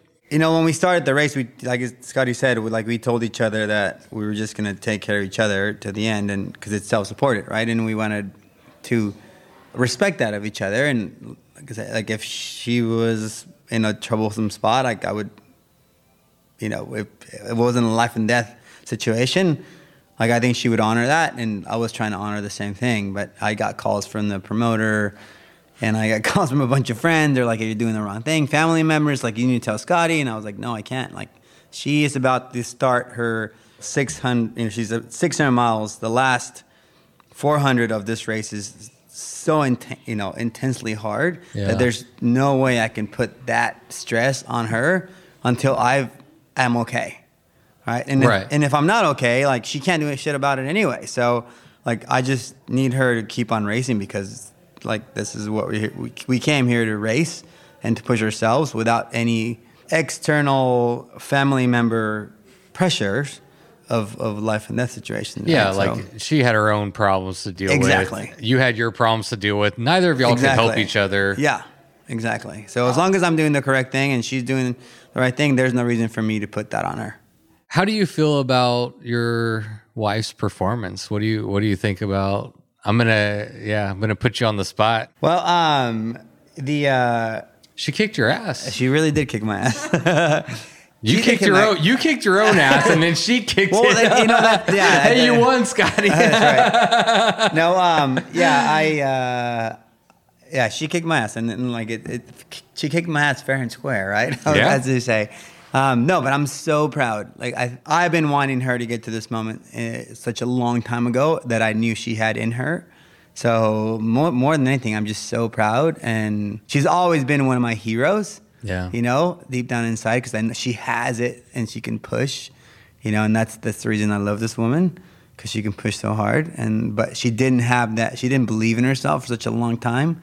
So for her to come full circle and believe in herself and like just push through and you know uh, just just make it happen. You know, it's like you, you can't be more proud of that. It's a beautiful story, Ernie. This is why I like y'all because you saw that 30 miles in on that first ride. when you Actually, uh, about 12 years ago. That's what I'm talking about. At, the, at that that Yeah. 30 mile ride, Yeah, right? Yeah, yeah, the first yeah, yeah, time. right, yeah. That's what I was saying. miles. Yeah, yeah. I thought you, meant the first 40 when she kicked my ass. when she went No, by me, no. I was flat. No, when y'all first met and you were like, I see something. It was in at 40 And miles you- where she dropped me. Yeah, you, see always, that? It's you like- always, you always, uh, you. I don't know. You just have a very selfless, like I don't know. Maybe you're an asshole in the, uh, you know, at home. no, I'm kidding. no, he. Uh, my concern for Ernie racing solo was that he's so used to taking care of other people Yeah. that he doesn't know how to take care of himself. And We talked about this on the first podcast. How he was the guy, he was the workhorse, like in he the is- Peloton, bringing he's everybody such a bottles giver. and He is everything. he's the and- domestique, as we call it in But we all have our cycling. roles. I, I don't know. I feel like Ernie maybe gravitates towards that a little bit more, where he probably enjoys supporting people He and helping people He and seeing the supporting. potential. And and I mean, from a coach, if we're talking about like coaching and helping athletes like realize their potential, Yeah. that is a great gift to have to say, oh, I see something in you. Let me let me help you bring it out. You know. Yeah, but the problem is that this time I would really try to take care of myself, and I had no idea. I have no idea what happened. Well, that that was. Uh, I mean, that's just one of those things that's gonna. I mean, you can't. Yeah. Yeah, you can't. So, but the other thing that happened whenever I was in from Mount uh, uh, Mountain View to Little Rock, because they the only way I could leave that hospital was through ambulance with an IV. Uh, when I got to Little Rock, out to a bigger hospital, they said that I apparently that had COVID and that COVID attacks everything that is the weakest in your body at the time. Okay. So apparently, like my kidneys were so basically being wrung out that COVID attacked my kidneys, so it just produced more proteins and they were a lot heavier. So I mean, heavy loaded with with that that they were trying to just process that, and that's why I was cramping more. Yeah. And a couple of the nurses were like, "Hey, have, when I had COVID, I was cramping." So, because I was asking everyone, like, "What's wrong with me? Like, I feel fine. Why am I still in here? You know, why are my numbers high?" And they were like, "Well, sometimes you know, COVID does this and that." Now they blame everything on COVID, right? so, like, shit. Now I'm one. Well, that's I'm true. a statistic. so exactly, I was like, they're like, they're like, "You have COVID." I was like. No, I don't have COVID. I just been riding my bike for like 400 miles. like, what do you mean I have COVID? If Maybe that's what happened. Maybe that's one of the symptoms of bike packing is it gives it gives you COVID. Exact something. it has to be right. as soon as you strap a yeah a bag on your bike, you're done. Well, Ernie, I'm uh, I'm really glad that you're okay for real. I mean, like I think the whole bike packing community was like you know worried about. I mean, we never got a chance to be worried about you, the same as your wife. Like you never gave us a chance to be worried about you. So I think it's more of just like we're grateful that you're okay. I'm fine. I think I was fine all along. So Well, you were fine as long as you got the IVs. that's right. I think. Otherwise, you'd be dead on this side. Well, of it's funny because the nurse, the first, the nurses were like, "Hey, you're gonna, you're fine. This is normal. You cramp. You're gonna get two, three bags of IVs, and then you can go on your way." And I was like, "All right, cool. I'm coming to get you guys." But it didn't happen. I was in an am- ambulance back to Little Rock. Yeah. But All right, Scotty, let's wrap it up, huh? All right. It's uh it's a school night. It's Sunday, It is a school night. and y'all have what? Uh, how far drive? It's about an hour and a half. Oh, it's not too bad. No, it's not bad. Yeah, and you're not living on a bus anymore. You're like in the you're you're We living the a- high life now. have You're in a real house. two bedroom cottage. It has a black bathroom, It indoor has plumbing. a real bathroom. Yeah, toilet. So let me ask you the same question I asked Ernie. How proud of yourself are you, or what are your feelings? You've had some time to Yeah. sit with this for a little while. Like this was your first solo. And I mean, you beat everybody, the men, the women, and I fucking love it. Everybody loves it. You know what I mean? Like I was just at uh I was just at Truffle Shuffle uh, earlier today and I was telling everybody I was coming to interview you and I mean, everybody's very excited Aw, uh, that's so to to hear from you and Thank hear you. hear your story. You know, I think what's so special about this experience with the high country and being solo is I never went in to break records or win. Um, winning was never, I, I didn't think that was a realistic goal to begin with. So I never set that as the goal. My goal was to really find myself. And I, I think in winning, it's been a really special, reflective moment of how it's come full circle for me. And going back to even that first like test that my coach Kristin gave me with like mental toughness training, I did a lot off the bike to get to this point. Um, I worked on myself throughout the past, I guess, three years. Um, and when I say off the bike, I, I mean like um, meditation, podcasts, reading. I really dug deep to kind of peel back some layers of myself. And that's what I love about the cycling journey in general is that it has life parallels. And I don't think I would do it if it didn't. For me, it is the place I go to learn about life. And then it it's the reverse. Like my life helps me with what I learn on the bike. And they're always feeding each other back and forth. Yeah. And I love that about this sport. And I think it's this, it's so unique in that regard. I think it's um, just an incredibly special journey. And when, Can I probe? yeah, Um, yeah. So for those three years, I mean, what can you say specifically what you were working on? Like, yeah, sure. Um, for me, I struggle with time because I don't I don't have the luxury of five six hour bike rides right now. I run two businesses. I'm a mom. I sometimes have like two hours, maybe three. Some days I don't have any. Real talk. That's what I'm talking about right Yeah. here. That's what I was talking about earlier. This is Some true. days I don't ride. Yeah. Yeah. and but I realize it's not just physical fitness that we're confronted with out in the bikepacking racing scenario. It's it's mental toughness. Well, that looks like a lot of different things. So to me, I started creating mini moments of uncomfortable things where I could challenge myself in a very small context on a daily basis. I used to never be a morning person. Like I hated getting up early. And it started there. Um, it started with me waking my ass up really early and doing something that I didn't want to do. It could be core exercise, which I'm not a fan of. It could be um, an interval workout, or it could have been like, I always have um, struggled with when I go camping, I don't sleep very well because when I'm flat without my lofty pillows, I'm very uncomfortable. Yeah. And so I started laying like on our hardwood floor to meditate. Things like that. It was very simple. It was stuff I could knock out in 20 or 30 minutes. It wasn't like these hours and hours on end. It was just things that made me uncomfortable enough to not want to do. And then after It's the you fact, training your brain, like who's in control here, Absolutely. you know, like Yeah. who, yeah, That's right? it. right? And lo and behold, I love getting up early now. I don't know, like it just it completely rewired me. And so I I started doing these things and granted, if you do one of these like a week, it's not going to make a difference. I started doing them every day and I made myself do this just repetitively. And over time, these little 15 to 20 minute chunks started adding up into confidence that I could do things that I didn't normally do before. And then I was noticing different patterns were changing and attitudes were changing and beliefs were changing. And it was this mm, difference inside of me. And I was like, wow, if, if stuff that I can do off the bike can make me stronger on the bike, then I'm really onto something here because I can manage this. Right. you don't have as much time to do 10 hour days on the bike, Yeah, but you can I don't do train nearly as much as I did when I was racing professionally. When I had really not a lot of responsibility. Like that was a really kind of it was an awesome time in my life, but it was also a very selfish time in my life where it was very much all about me. And I did have 5 hours a day to train and I used to hate it. Like I got to the point where it felt like a job. And now I'm like, "Oh my god, I wish I could just go ride my bike." I mean, you always want what you don't have, right? Yeah. But um I I kind of cracked this code of like just mini chunks of being uncomfortable. It really helped me grow. I think that over time really helps people grow. And that's something that anybody can do. So let's convert that to your success on the high, country. Mm-hmm. Like how like can you give some examples of how that off the bike stuff manifested itself Mm-hmm. while you're racing? Yeah. Um, one thing that I did really well was I slept on a gravel road, which is something I never would have been able to do like two years ago.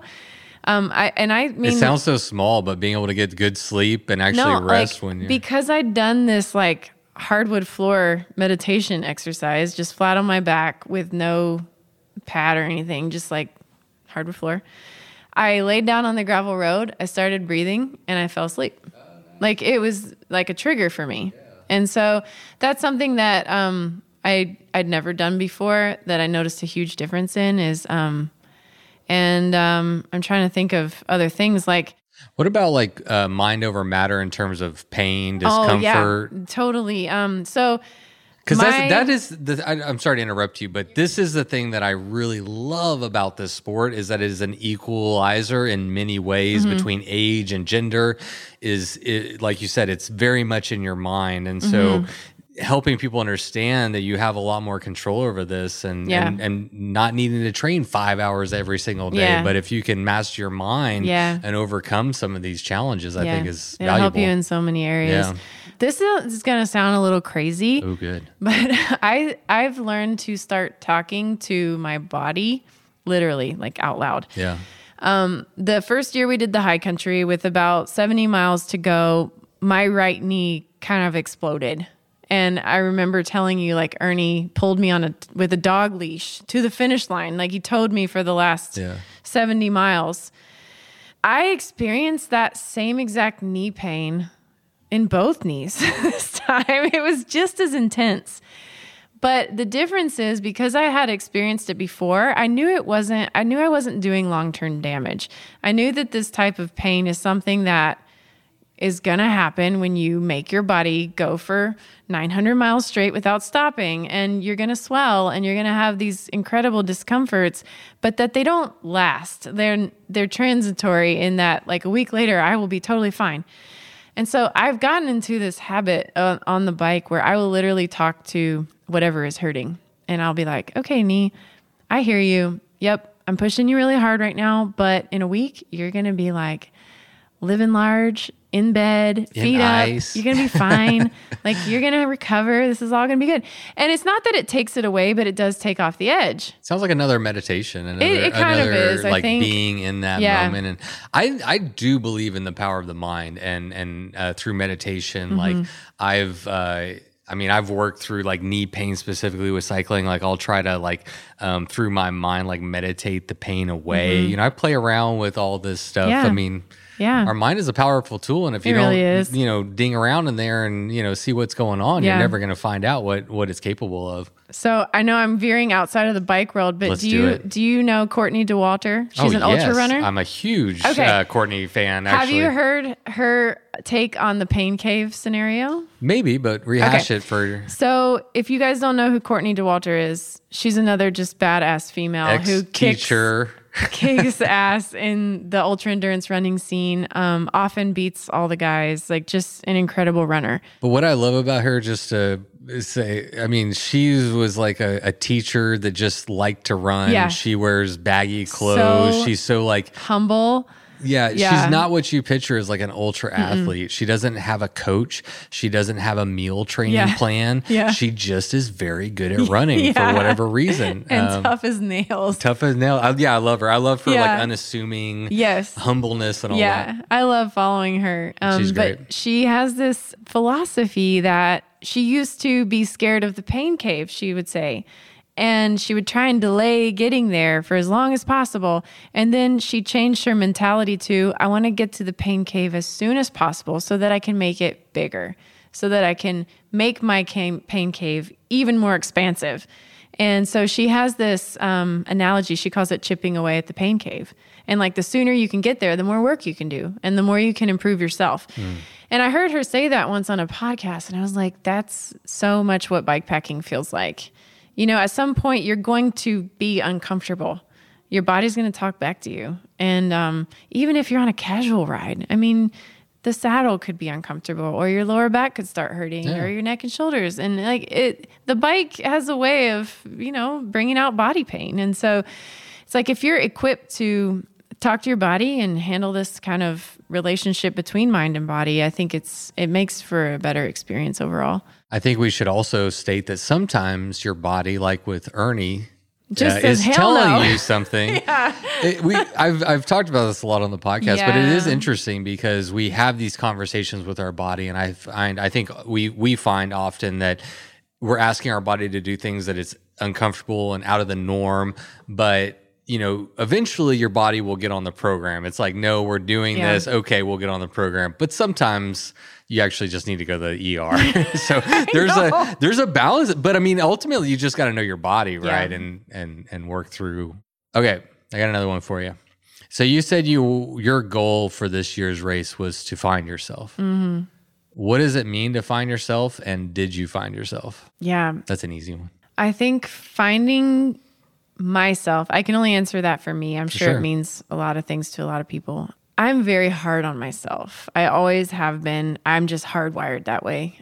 I've always been a performer. I've always been the kind of like A type person that wants to achieve my best in everything that I touch.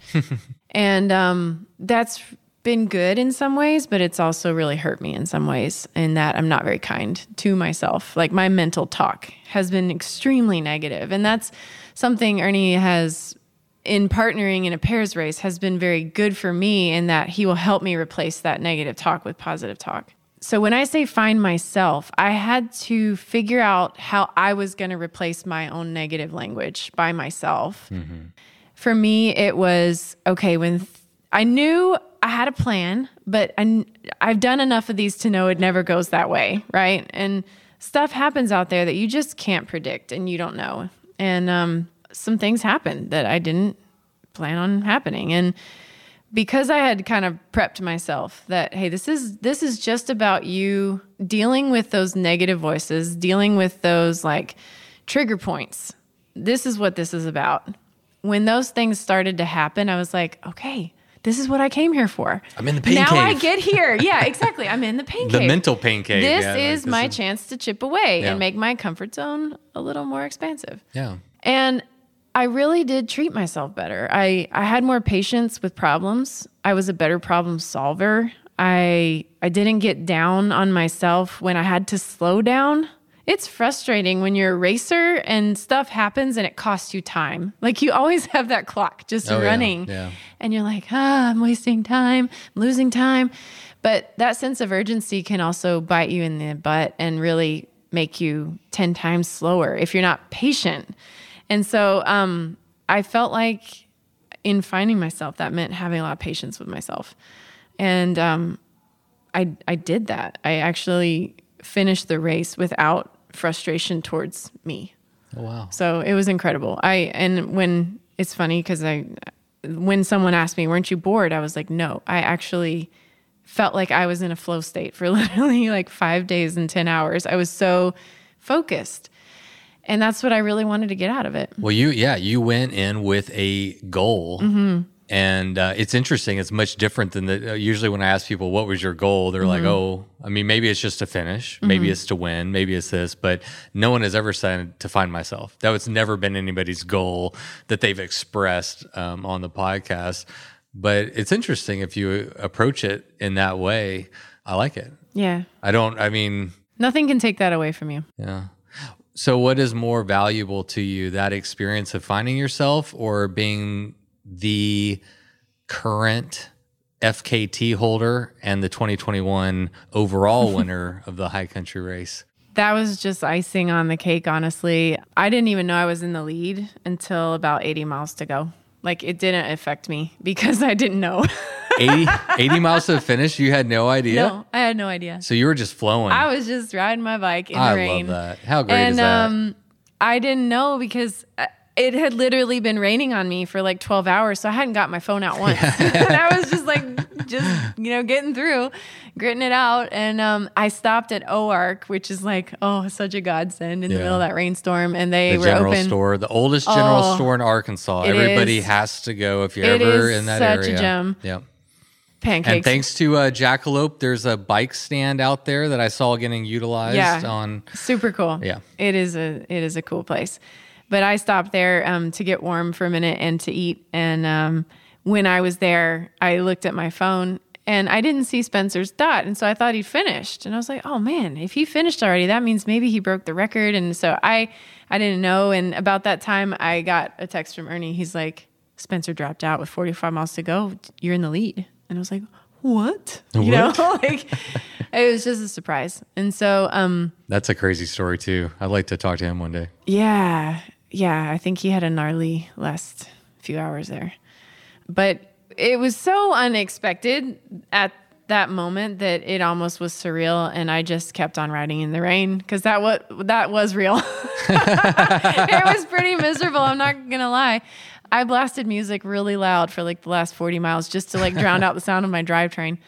Um, but when I finished, I think like one of the best parts was the community that was there at the finish line. There were a lot of people there and just um, a lot of my girlfriends and women, even women that I'd never met before, were just inspired that a woman had won. Yeah. And there were a lot of women that came out to support. That's wonderful. And um, I got so many messages from from women from everywhere. Just like, this is incredible. Thank you for inspiring me. And that meant so much to me. I wasn't the strongest athlete, I don't think, but just had the staying power to see it through this time. And um, it was really cool to be able to translate that to the women's community and kind of uplift them a little bit. It's a beautiful story. And I think it's worth pointing out to people listening that it didn't happen overnight. You know, like you No. have been working on this Yeah, for a long time, you know, Yeah. and that's what you get when you work on something for a long time, Yeah. you know?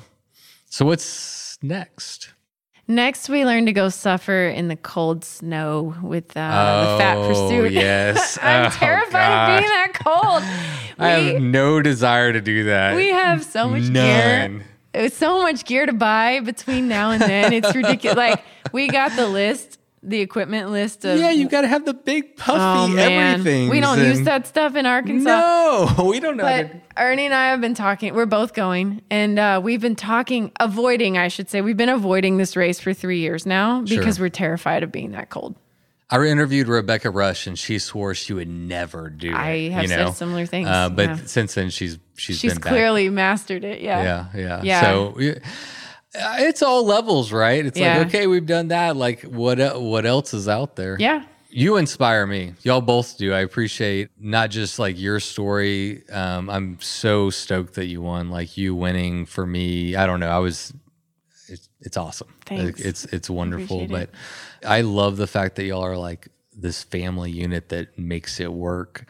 If you're not a family, like if you don't have like kids and and all those extra responsibilities, it's a wonderful thing, right? And Yeah. like you said, it, you wouldn't be who you are without it. But um, it does make it more challenging, I think. Hmm. Word. All right, time to go back home to Arkansas. Yeah. I know. I, feel, I don't feel like I'm not. Not from that end. Yes, you're allowed to talk now. you have been such a good boy. You too, Ethan. Good job. Uh, whatever you like. No, we're not going to stay in Tulsa. We're going home. Like it here? Oh yeah, for sure. So make sure you might have to turn it sideways. Yeah, but I would Well, maybe both. Do you want to? Yeah. squeeze your fingers, bro. are they twins? They are. So not identical. Yeah, they're fraternal. Fraternal. Fraternal. Fra- is it FR or Mm-hmm. FA? Fra. Yeah, it's FRA. They're froze. Did you get a few? Let me. Were your fingers in front of He's the like- camera? Get get like one more because your He's fingers like- are like in front of the camera. He's like smile. Thank you, buddy. Make sure it's Thank you good so before you just thank him. Yeah, that's good. Okay. Auto time. So Scotty, I need one more thing from Oh, you. You have to say something like, "I'm Scotty Lechuga. Oh. I kicked the Arkansas high country in the teeth. Now go ride your damn bike or something like that. You just have to end it with, Oh, "Now go ride your the damn bike." Yeah. Okay. I'm Scotty Lechuga. I rode my bike for a thousand miles. Now it's time to go ride your damn bike. Damn, she got it. Thank y'all. Yeah, that was so fun. All right, everybody. Thank you so much for tuning into today's episode. And thanks again to Scotty for making the trip all the way to Tulsa to come and chat with me for a little bit. As you heard, she also drug along her husband, Ernie, and her two boys. They were sitting in the room the whole time. And Okay, so I was about to talk about how Scotty's kids came and listened to our podcast and they were complete angels, didn't make a noise, and Ernie did a good job too. And so now Sloan is coming into my office and she's going to be quiet while I wrap up the outro to this episode, right? Ooh, she didn't even answer. She just nodded. She is on point today. It was really great to catch up with both Scotty and Ernie. They're both people that I look up to always enjoy catching up with them. FYI, I was right. Pat myself on the back, give me a cookie. It was episode 36 when I originally interviewed both of them. And that episode can be found in the show notes if you want to check that one out as well. And like I said, I highly recommend it. You got to hear a little bit from Ernie, but trust me, you want to listen to the full episode to get the full Ernie effect. Oh, and also, we did go to that big playground that she mentioned at the beginning of the episode called the Gathering Place. It's in downtown Tulsa, right on the riverbanks of the Arkansas River. and it is absolutely incredible. Whenever I saw it online, I assumed it would be like 25 bucks a person to go, you know, check it out or whatever. And it's totally free. I don't know. You just kind of have to see it. But if you're ever in Tulsa and you have kids, even if you don't have kids, I was up on that thing. We were ziplining, we were climbing through castles, going down slides, having a great time. But yeah, we did have a lot of fun on that jungle gym, didn't we, Sloan? Do you want to say what your favorite part of the jungle gym was? The zip line. Anyway, we did have a uh, a great time there in Tulsa. Again, it was awesome to go and see all the folks in Stillwater. Congratulations to Claire for putting on and then another amazing truffle shuffle. All right, folks. Well, that is it for today's episode. I've got packing to do because I just got back from Stillwater and Tulsa and now it's time to unpack and repack because I'm going bike packing this weekend. Hooray! And the weather is looking absolutely fantastic. I can't wait. Looking forward to it. So I'm going to get off of here, get this uploaded for you fine folks so I can go ride my damn bike. It was the middle of the night. You grabbed your knife and you held it tight. The sounds of beasts kept you awake the sounds they made kept you afraid. In the morning, you packed your bike. Memories forgotten from the previous night. You rode faster than ever before. Was it your imagination or merely folklore? Fear turned into strength as you pushed further. Every pedal stroke stronger and firmer. Your bike feels weightless, your legs aren't tired. You think to yourself, just a few more miles. Bikes. Oh, death. Bikes. Oh, death.